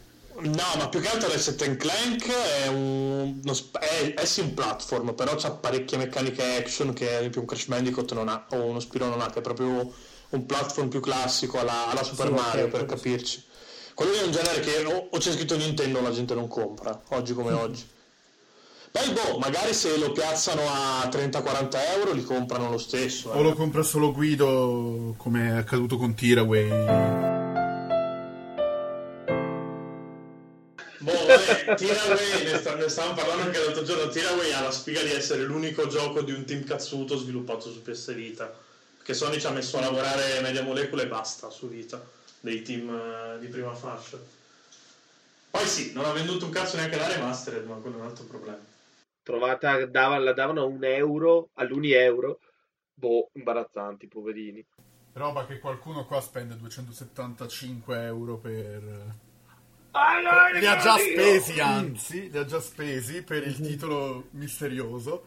E poi ha aspettato di trovare a un euro tiro. Eh, vabbè. No, io sono molto intristito in verità perché l'ho preso al lancio a 40, quindi. Eh, boh, capito, però te lo sei giocato con il lancio, non è che te lo sei giocato due anni dopo la pezzente eh, con un euro. No, no, no, io l'avevo anche platinato già su vita, a me piace un sacco però. Eh, ti sfido a parlarne male di, di, di Tira, ti, ti devi proprio sforzare. A parte Guido che è stato bannato perché disegnava cazzi in giro. No, ho rischiato, ho rischiato il ban sulla versione PS Vita, ma su quella PS4 non mi hanno mai detto nulla. Però hai continuato a disegnare cazzi. Certo, su quello PS4 eh. tutta la tribù degli scoiattoli ha i cappelli a forma di cazzo, perché dovevo portare avanti la tradizione di PS Vita ma perché è migliorata la tecnica, poi esatto. sei diventato più dettagliato. No, perché puoi usare più equilibrati. su quello PS4 è figo perché si interfaccia con l'app e puoi disegnare sul cellulare. Ah. Quindi quello si è comprato una penna professionale per disegnare. Eh, no, già, ho già quella della, quella della tavoletta grafica, quindi. Che bullo. E io adesso mi so disegnare i cazzi. Ma in realtà l'ho fatto col dito, l'ho fatto col dito e ho disegnato il, cazzo, il cazzo arancio in testa al, allo scoiattolo e se voi andate su Tiraway e cerca- mi cercate su tiraway.me trovate lo scoiattolo col cazzo in testa. Finché Sony cercate scoiattolo col cazzo in testa e i primi risultati è, Google. È, Google è Finché Sony non si accorge è così. Adesso Ma che... tanto, no, tanto Guido non sei né il primo neanche l'ultimo, cioè non appena c'è un editor ah, che vabbè, la prima cosa eh, che la gente va a fare. Quando hanno introdotto Just Dance Video quando, e c'era il tizio che controllava tutti i video, secondo te quanti cazzi ha visto il tizio che controllava i eh, video di Just Dance? No, vabbè, ma anche su Resogan quando hanno messo l'editor delle navette che potevi condividere i progetti era pieno di, di, di navette a forma di cazzo, eh ma proprio tranquillamente. Io, io, io già, mi, già, mi, ricordo l'era GameCube che c'era l'editor uh, su F-Zero GX, cioè con i miei amici ci portavamo le navette sulla memory card. Le navette avevano tutte le fiancate piene di cazzi disegnate con l'editor pixel per pixel. Ma cioè, ti, re- ti, rendi conto di disegnare un cazzo pixel per pixel? Cioè... Ma per, per, essere ancora più più moderni, le arene di, di, Smash Bros. Wii U, io e Giacomo abbiamo fatto eh. i tornei io contro di lui al meglio delle 100 vite su un'arena a forma di cazzo con la cappella infiammata, lava che dava KO istantaneo e lo scroto che aveva il rimbalzo e faceva rimbalzare fuori. Ho vinto io ovviamente. Ciao Giacomo. TVB. Guarda come si vanta di aver dominato il cazzo infuocato. Ma in realtà no, neanche, di, neanche di tanto. È finita tipo 10 a 0 sulle 100 vite. Ma perché lui cadeva a caso quando ritornava, andava sulla lava e moriva. E allora io ero rifermo, ok. Oppure ancora Mario Maker eh, con i messaggi subliminali nei, nei mattoni. Cioè, ce n'è. E adesso che lo potrei fare anche su Street Pass senza andare online e senza farmi controllare da Nintendo, quanto vuoi che ce ne siano di, di cazzi sullo Street Pass di Mario, Maker, di Mario Maker 3D?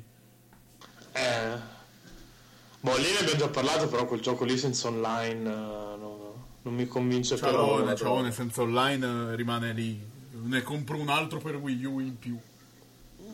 No, piuttosto sì, cazzo. Poi quello Wii U cazzo era È la versione sfigata. Eh, come Smash, tra l'altro su 3DS, che è la versione ah, sfigata. È la versione sfigata.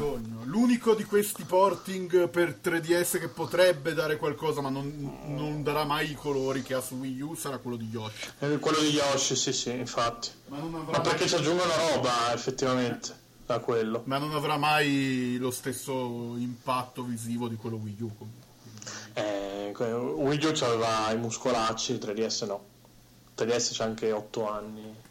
E comunque... Ecco, sì, un altro spunto per la puntata, cioè per l'argomento potrebbe essere quello. Poi a, a parte vabbè, ovviamente che la grafica è diventata molto più figa, soprattutto poi da che si è passati da PS2 a PS3 e da sesta, settima generazione, ovviamente, perché hanno usato il trucco vabbè, di, di, abbass- di mettere il K ai frame e quindi siamo passati dai 60 fps, 50 in Europa ai 30 per, per aumentare il dettaglio, poi siamo passati all'HD quindi cioè, chiaramente la grafica è diventata tutta un'altra cosa. Però boh, anche dal punto di vista tecnico sono uscite cose che su, su PS1 col cazzo che giocavi con tutta la buona volontà che poteva esserci. Quindi io alla fine faccio fatica a dire che si stava meglio prima. Cioè, avevo più tempo prima, quello in dubbio. Si stava, meglio, si stava meglio da giocatori, non per cosa giocate. Io darei non so cosa per aver avuto Witcher 3 quando ero ancora al liceo. Invece di giocarlo eh. adesso e non essere ancora riuscito a finirlo. Cioè... O averlo avuto al tempi di Witcher 1 e Witcher 2, ovvero due anni, due anni prima ancora. Sì, quindi fondamentalmente è piuttosto che, che ne sanno i 2000, li, li, odiamo a morte perché hanno il tempo di giocare tutta sta roba, possono evitarsi le inculate e spendono anche meno. Perché come diceva Filippo, tante volte andavi a spendere anche 200.000 lire su un gioco, adesso apri Zavvi, lo compri a... Ho preso io, ho preso Cause 2 a 10 euro, vaffanculo. Quanto... E mi sono divertito un macello, tra l'altro, che Cause 2 è veramente divertente da quel punto di vista. Poi dopo 40 ore a fare le stesse robe ti rompi le palle. Però a 10 euro insomma l'ho, l'ho valutato, cioè mi, mi ci sono divertito un casino. A parte che di un'ignoranza terribile quel gioco, infatti anche il 3... Il 3 è ancora più ignorante, tra l'altro. Sì, col rampino è proprio fuori di testa. Eh, infatti, che fai i calci mortali a caso. Ma poi quei DLC che hanno aggiunto la tutelare col Bavarium. E Boh, sotto i venti lo tiro su appena lo trovo. Eh no, ma infatti sì, sì, assolutamente da, da prendere. Eh, la cosa bella di adesso è quella che stavi dicendo appunto, che gioca- i giocatori di adesso possono dare il loro prezzo al gioco, cioè uh, dopo che ne hanno visto, ne hanno parlato, non, devi, non devono per forza spenderci 60 euro al lancio, 70 ormai, euro al lancio. Possono aspettare, bene o male calano tutti, tranne GTA No, tranne la roba Nintendo. Però sì, la roba GTA 5 perché GTA 5 è ancora 45 in giro. Sì, sì, sì no, quello non scende mai. Cioè non scende 25 euro in meno comunque. Sì, rispetto a noi che comunque compravamo scatola chiusa, poi ti trovavi Superman 64, direi che progresso ce ne sono eh. stati. Adesso una roba come Superman 64 non so neanche se te la pubblicano, sinceramente. Su... Wonder. Eh no, mi sa di no. Eh, eh. Poi lo ritiri dal mercato però e poi lo rimetti. Eh, dovrei riprovarlo. Dovrei fare Wonder due anni dopo, quando ci sarà l'anniversario, il secondo anniversario della recensione. Fare Wonder due anni dopo e vedere se hanno migliorato i bug adesso che l'hanno rimesso su. Ma lo hanno rimesso su quando? Boh, tipo a inizio anno questo, quindi. Ah, ok. Però, sai, piuttosto perdo tempo su Valkyrie Drive che piuttosto che rigiocarmi Sarebbe come. Piuttosto mi gioco per mi, piuttosto mi gioco Godzilla 2. Mi gioco, che tanto l'anno prossimo sicuro esce King Kong e dovrò gio- fare 3000 parole su King Kong. L'anno no, no, questa volta però non 3000 parole, però che... 5000. No, no, no, meno, scendi, scendi. 10.002. Eh. Non puoi scrivere è come Godzilla. È come Godzilla con le scimmie, punto, fine. È come Godzilla con i peli. È Godzilla peloso. Eh? È Godzilla Super Saiyan 4. Per tornare su di pelosotti. Lo Zaro Gold. Eh, pelosotti. Oh, dai, che figa non era l'idea dello Zaro Gold. Poi l'hanno gestita male, però che figa non era l'idea dello, dello Zaro Poi io preferisco Super Saiyan Blue. Io non ci ho mai trovato il fascino, lo Zaro Gold però. Secondo me lo Zero Gold era una cagata pazzesca. Eh, anche secondo me. anche secondo me. È piaciuto solo a me, insomma, ho capito. Non parleremo mai più di, di queste cose. Di, di Dragon Ball GT. Poi Lupo censura tutto comunque. Tieni solo la parte in cui lo prendi in faccia, per essere tutto censurabile. Mi piace come do le direttive in modo... Velato. Boh. Vai. E allora passiamo rapidamente all'argomento secondario, cioè secondario, secondo argomento della puntata. Inevitabilmente non si poteva non parlare di Nintendo Switch, visto che è la settimana, eh, adesso, adesso che stiamo registrando è la settimana di Switch, quando ascolterete no, però fate conto che noi stiamo registrando 3-4 settimane prima di quando voi ascoltate, per fate cui era, era attuale usciti, quando... Fate conto che il giorno che stiamo registrando, così fate anche una breve ricerca, sono usciti i rumor sul prezzo da Game.uk e da Toys R Us America. E Guido, se è quello il prezzo, si tocca perché è ancora eh, più confermato. Eh, se è, guarda, se è 250, 250 per il modello base, perfetto. 300 in bundle con un gioco più l'hard disk maggiorato, sperando che i tagli non siano di nuovo 8 e 32 giga perché sennò vado a sputare in faccia a qualcuno, che è inammissibile avere il modello premium con 32 giga di hard disk. Pietro, lo sai che non ci può stare un hard disk dentro un portatile? Sì, ho capito, ma cioè, il mio telefono non ha più di 32 giga di, di memoria. È ok, Ed è un telefono. a- avrà 64, 128, ma non può avere 500, Eh, 1 no, tera sì. o 2 tera. Sì, sì, sì, ok, però non, non sono 8, quello il discorso. Cioè, Vabbè. 8 che cazzo me ne faccio? Co- con le dimensioni dei giochi di oggi, tra 8 e 32, poco te cambia.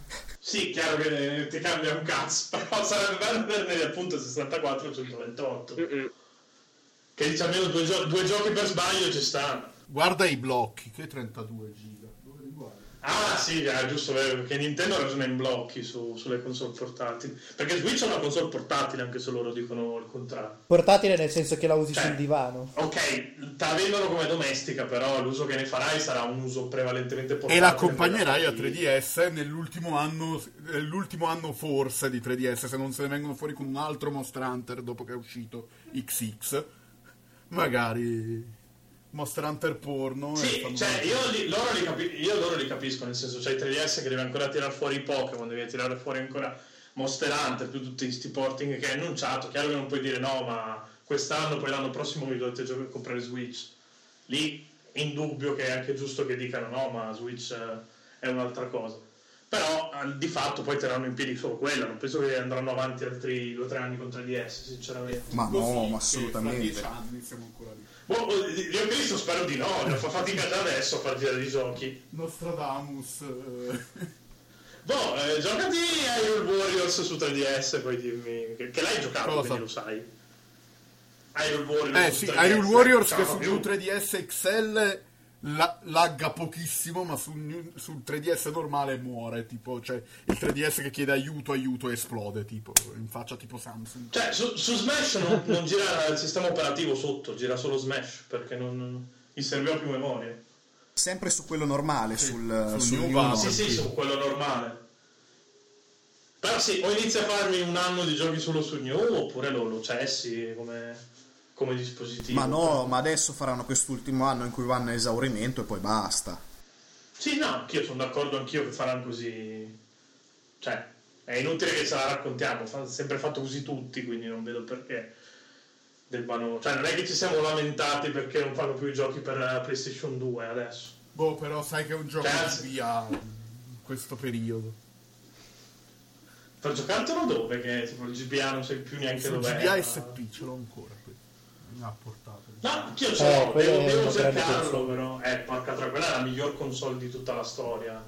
Se- Cioè, se- io lo porto ancora in giro Poi il adesso. GBA ogni SP tanto, quando uscì ai tempi adesso questa puntata è diventata la puntata nostalgia perché appunto ci sono i, i gamer ignoranti ospiti e quando uscì ai tempi che lo accesi e c'era la luce era ero lì oh cazzo sì finalmente Esatto, le notti potevano essere riempite anche con e- e risale, Esatto. risale alla campagna marketing migliore di Nintendo di sempre che era il tizio che- con, la, con la mega gnocca Sì. al fianco che giocava col Sotto coperte. cioè ragazzi No, ma poi penso sia la prima, cons- la prima e unica console che mio padre ha apprezzato quanto me, perché quando è arrivato quello ho smesso di fregare le pile dai telecomandi. Quindi... Sì, ma Eh, poi vogliamo che la parlare del testa in design, casa. cioè era perfetta. Sì, infatti.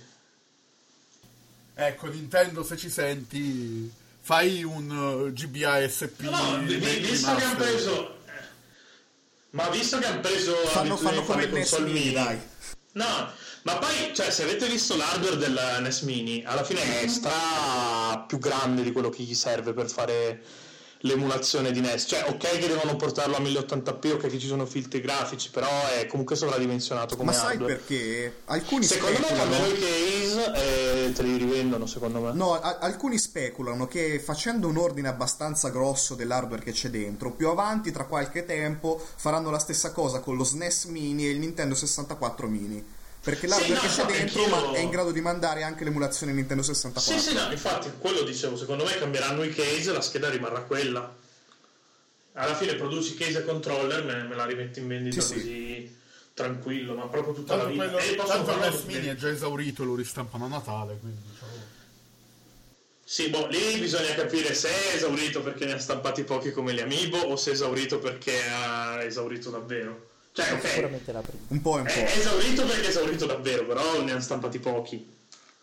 quello che comunque fa comunque mercato, nel senso che adesso ne stiamo parlando anche noi, quindi ci hanno, ci hanno visto lungo anche da questo punto di vista. Ma Poi c'hanno... diciamocelo, non è che hai fretta di comprarti il NES Mini, se no. i giochi del NES, no. sono, cioè non è che tra un anno I sono più che peggio. mi interessano del NES Mini, a parte un paio, ce li ho tutti su Wii U. No, ma a parte quello non è roba che se te la giochi tra un anno è vecchia, è già vecchia, vecchia per cui anche ma, se la giochi ma io prossimo... deliravo se per de- il Super NES Mini potrei anche prenderlo al lancio a quel prezzo lì. Idem il Nintendo 64. Il Super NES Mini sì, anche il Nintendo 64 Mini, sì. No, il Nintendo 64 sicuro, lo SNES, boh, GBA sì. GBA lo SNES io, io sai quanto, quanto ho rosicato che non hanno mai portato l'IQ fuori dalla Cina. Te lo ricordi l'IQ cos'era? Sì, sì, sì, sì, io mi ricordo. Era, era quel cazzo di, di, di, Nintendo 64 spinto dentro un controller che è uscito in Cina, lo attaccava alla televisione. Io l'avrei voluto tantissimo. Beh, comunque anche GameCube, una delle migliori console eh certo. viste di Nintendo, secondo eh certo, me. col controller migliore di sempre.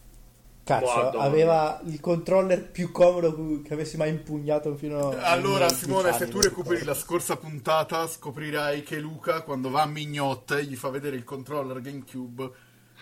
e... e si bagnano tutte. E si bagnano tutte e gliela danno gratis.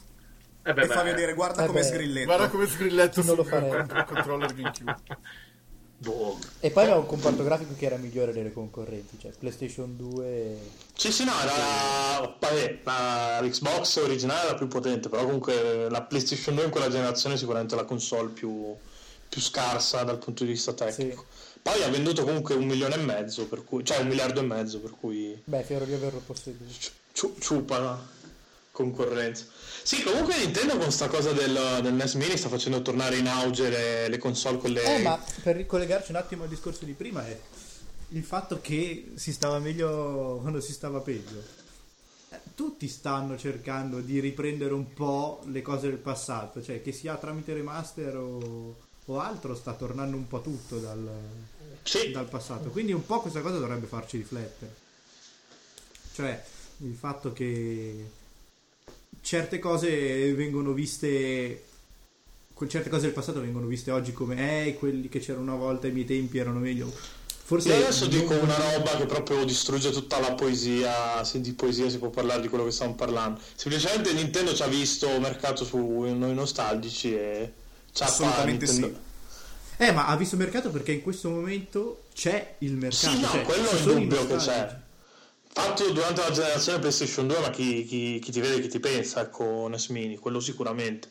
Fatto oggi ha tutto un altro tipo di, di, di operazione, quello, quello è indubbio. Guarda, Però sì, non, non è neanche un medium che è in crisi di idee, perché comunque alla fine i giochi nuovi escono, proprietà intellettuali nuovi ce ne sono, per cui boh, un... bisognerebbe capire perché ci sta tornando così tanto forte la nostalgia più che altro. Guarda, se qualcuno ha seguito le interviste che lasciava a suo tempo Iwata, pascia l'anima sua, eh, Nintendo ha sempre diviso il suo potenziale pubblico in tre categorie, ovvero chi gioca adesso, chi non ha mai giocato o chi giocava ed ha smesso per qualche motivo. E se tu la guardi in quest'ottica, il NES Mini ha esattamente senso perché è un prodotto indirizzato a chi giocava e ha smesso per vari motivi o è cresciuto, i giochi hanno smesso di interessargli, o i giochi moderni sono diventati troppo complicati con troppi controlli di qua e di là. E soprattutto perché l'anno prossimo hanno una nuova console, il NES Mini adesso è importante per riaccendere la scintilla in quelli che giocavano una volta e hanno smesso, così magari quando Switch arriva tra qualche mese, questi che, si sono rinfrescate le idee dicono "Ah, Nintendo, fammi vedere cosa hanno adesso". Cioè, il NES Mini adesso è una mossa calcolata precisamente per Switch l'anno prossimo. Ed è la stessa cosa che hanno fatto con Pokémon, Go, Go, e Pokémon esatto, Sole e Luna. È la stessa identica cosa. Conta che Pokémon, per quanto sia gigantesco, eh, e lo sappiamo tutti, ci sono tantissime persone che dopo la prima o la seconda generazione hanno smesso di seguirlo. Io sono uno di quelli.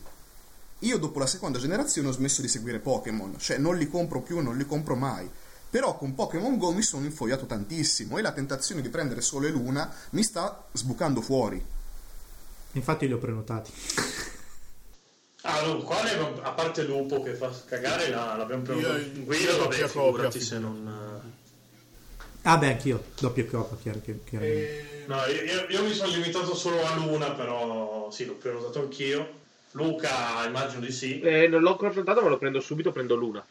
Eh, ok, quindi sì, alla fine lo prendiamo tutti, tranne Lupo che lo prende solo in Esatto. quest'anno. E comunque, e comunque, comunque, comunque, sempre per tornare a- al passato, usci- sarà già uscita quando ascolterete il podcast, però sto lavorando alla retrocensione di Pokémon Giallo e uno degli aspetti della recensione di Pokémon Giallo è il fatto che tornando indietro, togliendo tutto quello che è stato aggiunto negli ultimi anni, si sente tantissimo. E non solo le creature. Sì, no, ma è un, è un discorso che avevamo già fatto in quell'altro articolo e, e che facevo io all'inizio su Call of Duty. E Adesso ribadirò- se, se ribadirò rimetti su poi. COD 4 te ne accorgi che comunque non è vero che non è cambiato un cazzo tra un'edizione e Per l'altra. quanto, per quanto Pokémon Giallo sia ancora tra i migliori capitoli di Pokémon, però con le dovute limitazioni e contestualizzandolo all'anno in cui è uscito.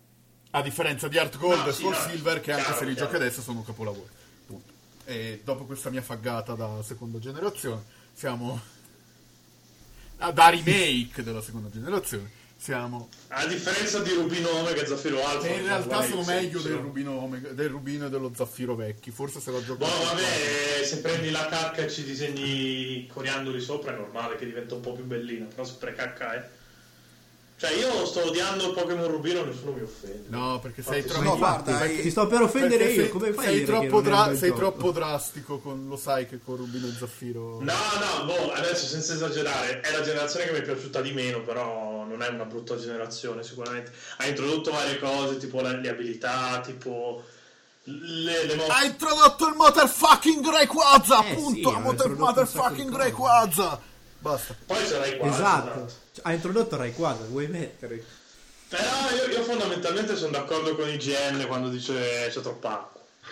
E allora Sole Luna è il gioco, il gioco perfetto.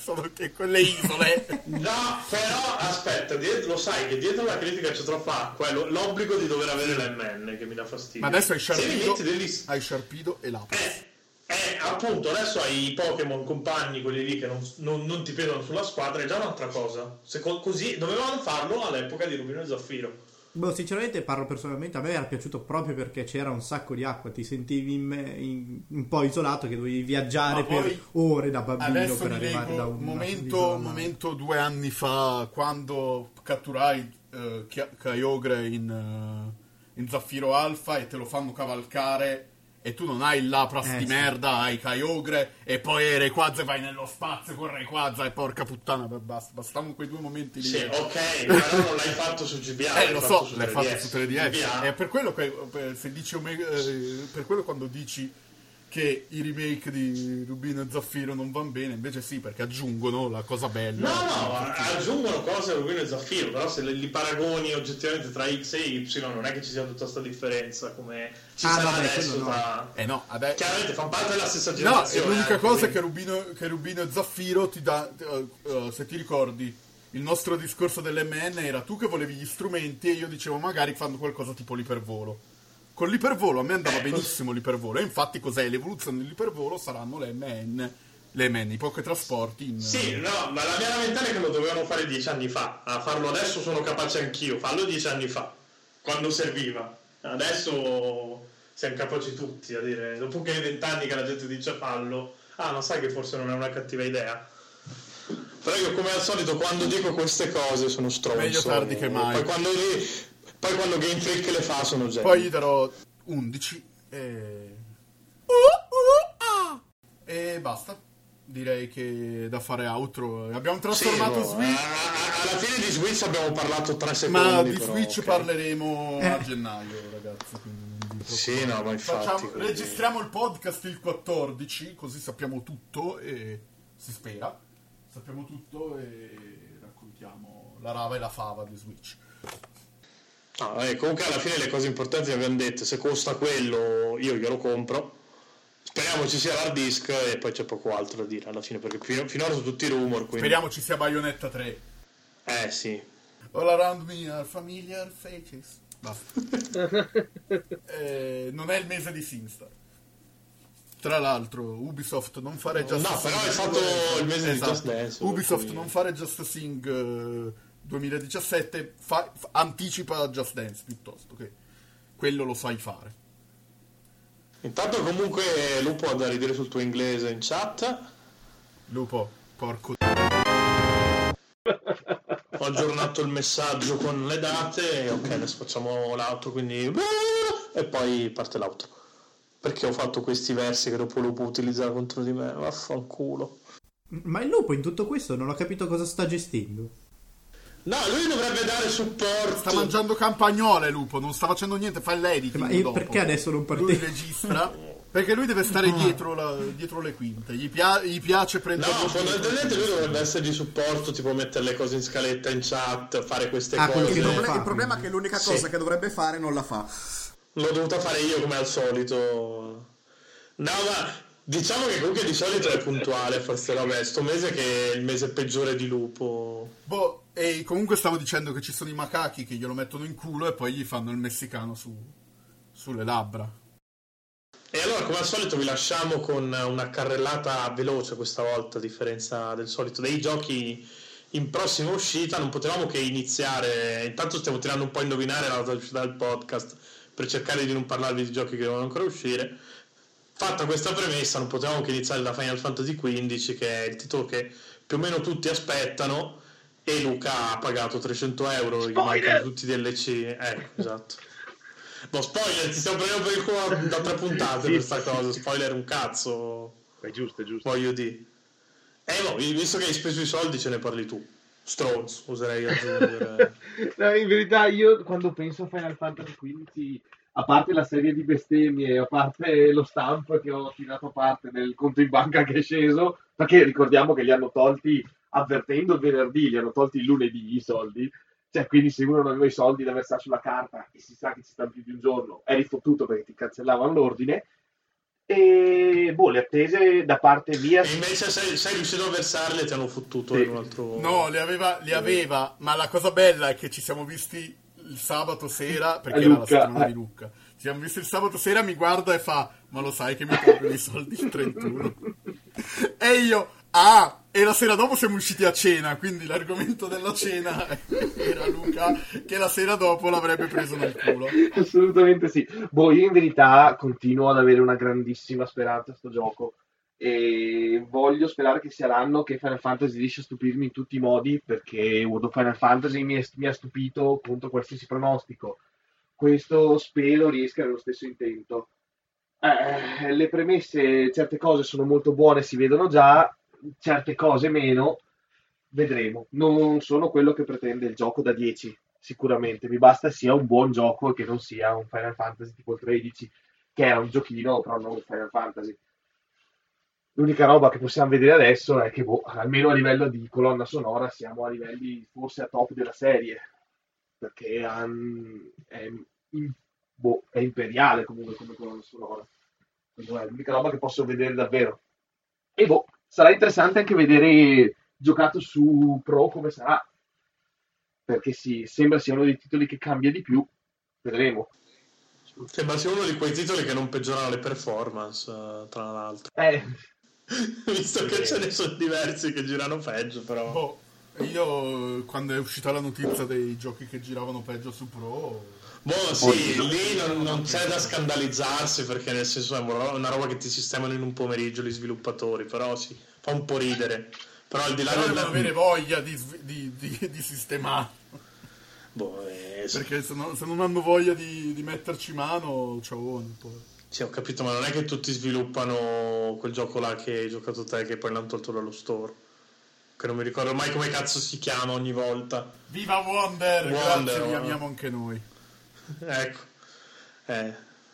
Che tra l'altro Wand è uno slang per dire cazzo, però ok, lasciamo stare. Passiamo avanti, eh, abbiamo il 2 dicembre Steep, di cui direi a questo punto facciamo parlare un po' l'ospite, visto che sembrava quello più ferrato sul... Sì, ci ho passato diverse ore in questi, in questi giorni di beta. Ma, eh, io reputo che sia un gioco interessante. Più che altro ti, cioè, il gioco in sé non è che è sto granché, però ti riesci a immedesimare in quello sport estremo che non farai mai nella tua vita, che è tipo il, la, il lancio con la tutelare o lo snowboard da altezze impossibili.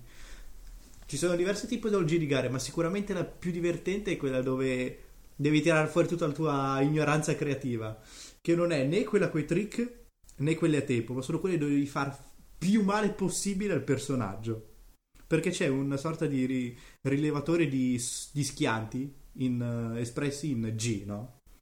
E allora tipo una gara è cercare di superare una certa soglia, allora lì cerchi di trovare il modo migliore per avere la velocità più elevata per schiantarti con la testa o col, o col bacino dai, modo da figa uccidere il personaggio. Mm. Ma Io non ci sono arrivato a quella cosa, ho droppato prima. Appare pure tipo una schermata sotto con KO e tipo una sorta di capra demoniaca con sì, le corna. Quella appariva, quella appariva anche a me, però quando mi schiantavo col parapendio la terza volta ho deciso che la beta non faceva per me e ho cancellato 25 giga di roba. che, che, che, che quello è diventato parapendio. Porco. Eh. eh, esattamente. Comunque, se fosse stato snowboard e tutanale, e vi rimando all'aneddoto della tutanale nei bloopers più avanti, ci avrei giocato anche di più. Poi mi ha costretto a usare il parapendio e non sono in grado di seguire la scia e andavo a sbattere Ma no, ma la, la, scia la devi evitare lì, tagli e basta, e tanto è più facile.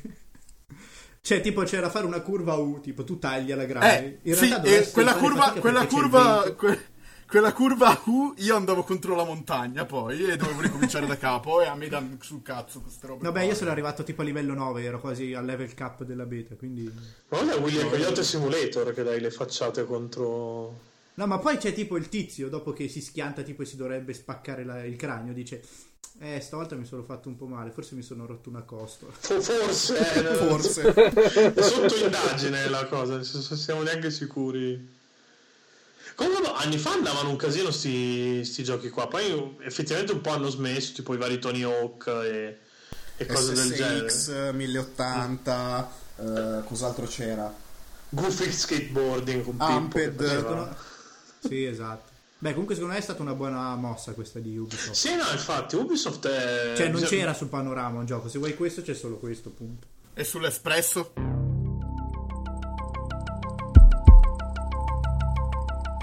No, ma bisogna, di, bisogna dargliene atto, loro comunque ci provano sempre. Con tutto che dicono sempre peste corna di Ubisoft, sono son tra quelli che ci provano sempre a fare qualcosa di un po' più nuovo. O comunque riproporre qualcosa di vecchio che però non c'è più.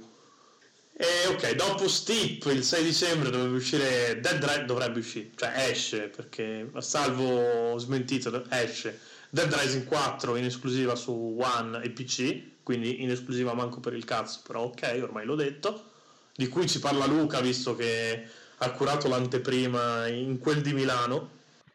Sì, l'ho avuto occasione di provare il gioco durante la Games Week quest'anno a Milano e mi spiace dire che è stato all'epoca, quando lo provai, il gioco peggiore della fiera, nel senso che oltre ad essere estremamente ripetitivo e non avere nessun guizzo creativo, cosa che non sono famosi, diciamo, i Dead Rising, non è una loro caratteristica, eh, l'ho trovato estremamente pieno di qualsiasi problema, dalle inquadrature alle compenetrazioni, qualsiasi cosa. E speriamo di, spero di non aver visto la, la, versione definitiva, anche se era già doppiato in italiano, non ricordo se era proprio doppiato, se era solo sottotitolato in italiano, però sembrava essere insomma la versione definitiva. Vedremo, mm, non so se me ne occuperò io o meno della recensione al momento le prospettive sono abbastanza buie. Il 7 dicembre poi, se vuole il Dio e se esiste qualche divinità lassù che ci guarda, dovrebbe uscire finalmente sto cazzo di The Last Guardian che non stiamo assolutamente aspettando da 10 anni, se è brutto io assolutamente non mi dispererò andando a correre nudo per le piazze, invece succederà. You're never gonna catch me. You're wasting your time e di questo vi parlo io perché gli altri non ne sono degni e quindi ve ne devo parlare per forza io.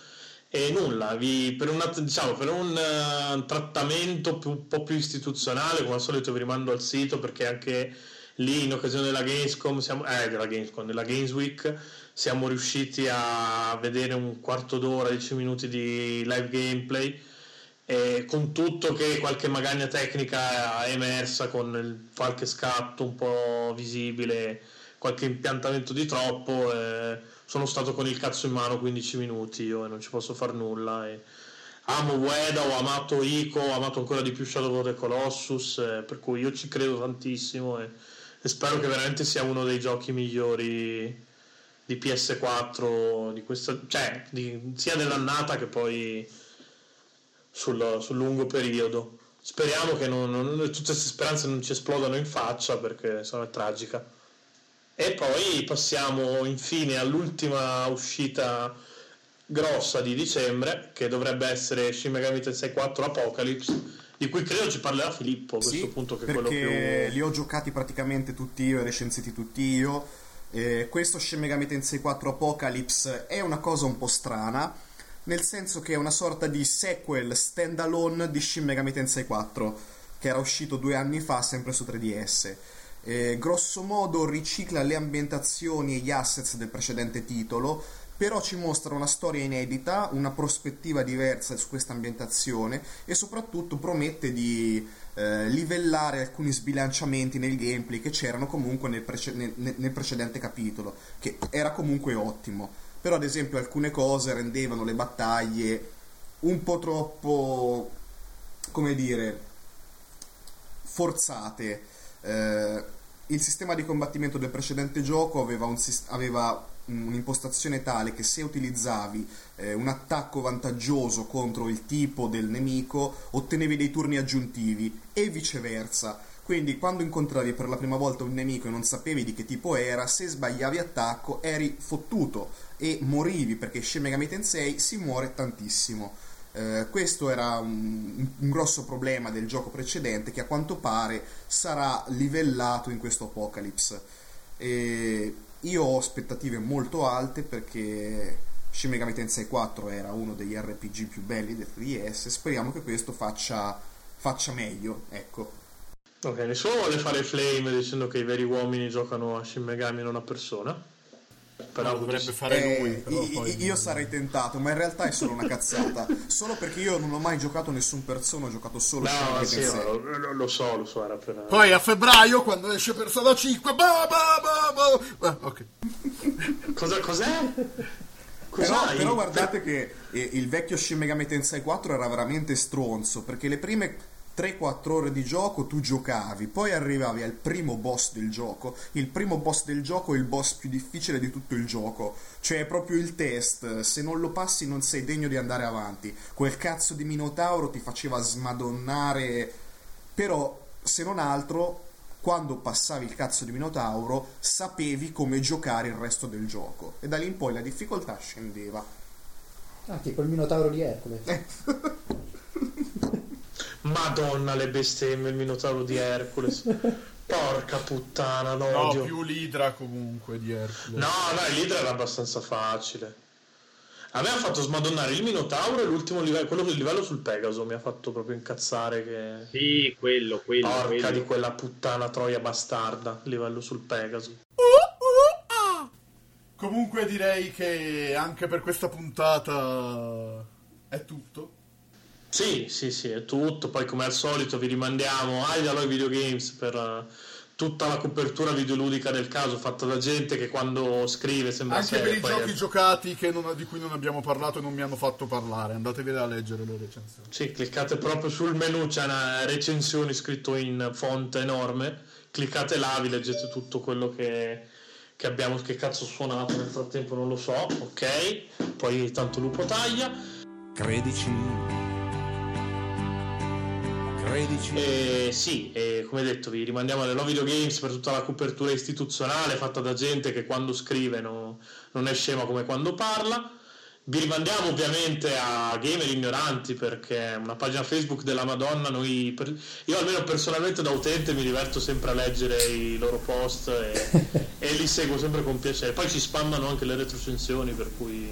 Sì, adesso dobbiamo recuperare le ultime, quindi Ce ne saranno delle belle. No, ma l'attesa vale sempre la pena perché fate tutto quel preambolo di, di come lo giocate voi, che a me, piace un casino. Boh, detto questo, leccate di culo a parte, comunque seguiteli che è brava gente a differenza di, di altra brutta gente che affolla l'internet, seguite anche noi perché noi siamo brutta gente invece però vi imponiamo di siamo, seguire. brava. siamo brutta e brava gente insieme. Quindi... Siamo gente brutta ma competente, per dirla proprio... Non siamo proprio incompetenti che- fanboy. Ecco, c'è invece proprio gente che... C'è gente brutta E non che cerchiamo invece... l'arte in tutti i titoli indie che escono. No, vogliamo farne altre due rifrecciatine, già che ci siamo. Dai no? sta E finiamo i giochi, porca puttana! Non è che poi arriviamo alla Torre del Miele e poi diciamo che il Rhythm Paradise è un po' ripetitivo perché non abbiamo visto metà gioco. Porco Ecco. Ale, e anche per questo vedo la- la quantità- il quantitativo minimo di denunce la- l'abbiamo raggiunto e direi che a questo punto l'appuntamento è a dicembre, adesso non so quando uscirà questa puntata, comunque a dicembre ci faremo sentire di nuovo con ospiti ignoti, titoli di cui non- sappiamo benissimo che parleremo di Final Fantasy XV e l'avrete capito, però parleremo anche d'altro. E poi forse, e dico forse, ci sarà anche prima della chiusura dell'anno un'altra sorpresa partorita dalla mente malata del sottoscritto e dal regista che gli dà corda purtroppo quando pensa alle cazzate e poi si vanno a concretizzare sull'internet. E detto questo, facciamo il giro di saluti finali e poi ciao. Ecco, inizio io, ciao. Eh no, mi hai rubato il saluto. L'abbiamo terminata quindi?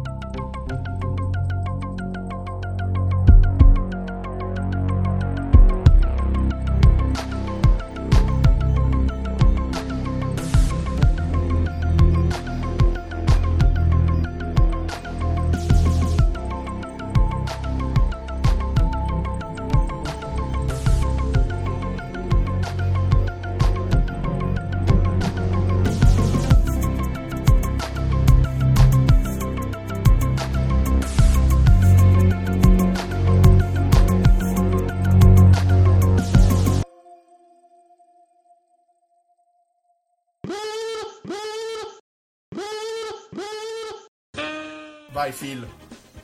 Giochi giocati. C'era Pietro prima? Vuoi andare tu, Pietro? Ah, boh, ma è uguale, cioè, nel senso, sono in scaletta, sono messi a Ma posto, fatto una mucchiata e andare- andate... andate Cioè, se, se sperate che la scaletta segue un ordine alla puntata 6, cioè, avete proprio sbagliato persona. Non avete capito nulla. boh, dai, vado io allora, visto. Cazzo, però, ok, vai, Luca. Eh sì, pure io lo stavo scrivendo. Ah, eh, Ah, ok, meglio, allora- meglio adesso, mi ero allontanato un attimo dal PC, pensavo tenesse di più il, il Bluetooth. Adesso mi sentite, sì? Facciamo una sa che devi cosa. chiudere la pagina dei porno, forse è quella. Sì, direi passiamo rapidamente al secondo argomento, poi chiudiamo. Che... Yes. Lupo, quanto siamo di puntata più o meno? Ma sta mangiando! Sentilo! Neanche un'ora e mezza. Ancora queste campagnole! Tu- tu- Lui sembra che stia mangiando, ma in realtà sta succhiando cazzi, lo sappiamo tutti. Perché che ha scritto, cioè, lui dovrebbe copia incollare la scaletta, ha scritto testuali parole per voi che state ascoltando, Godzilla peloso sembra il nome di un pene. Ma voi avete votato alla finale di Crash vs Spiro e di Crash vs Cortex o l'avete pensato? Ah, sai che mi sono Io- mi sa che è l'unica che non ho votato. Io devo però. votare Cortex perché votano tutti Sir Daniel e, mi- e mi- e sto male se il povero Cortex non prende neanche un voto. Cortex è il, più ignora- Cortex è il personaggio più ignorante dell'epoca PS1 perché adesso racconto un aneddoto. Crash Team Racing, quando ottiene il trofeo, e lui dovrebbe dire tutto mio. Io capivo spudoratamente un'altra cosa.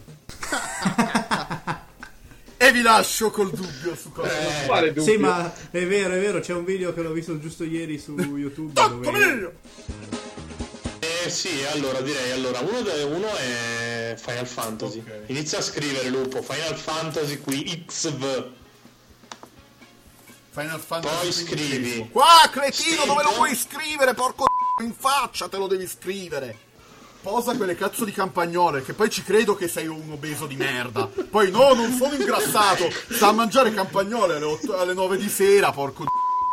Allora, Lupo non è ingrassato, è Paolo Brosio con i capelli. grasso. ok, se proprio dobbiamo offenderlo. Steep, che così posso parlare che ho provato la beta e mi ha fatto cagare. Strano. Ok. A me è piaciuto Allora, a me è piaciuto lo snowboard, è piaciuta la tuta anale, Dai, la, eh, La tuta anale? La tuta anale, l'ho detto apposta perché se- sembra che ti dica metti la tuta anale e allora ho riso tantissimo. Aspetta, no, spiegami com'è che si mette una tuta anale. Oh, lui fa... Cioè, non riesco a lui- immaginare il- proprio come te la infili. no, no, indica da dove esce la tuta. Il, P- Ah, ok. il PR del protagonista gli dice oh, oh, metti la tuta anale e tuffati. E io, anale. E poi ho aperto alare. Ah, ok, va bene. No, ne ho fatta una più brutta prima, ma nessuno mi ha cagato. Quindi l'ascolteranno, l'ascolteranno gli ascoltatori. No, qual, era? Che ha detto, Simone ha detto è l'unico gioco nel panorama, io ho detto è per l'espresso. Se volevo le battute brutte invitavo Gaetano. Ehi, spoiler!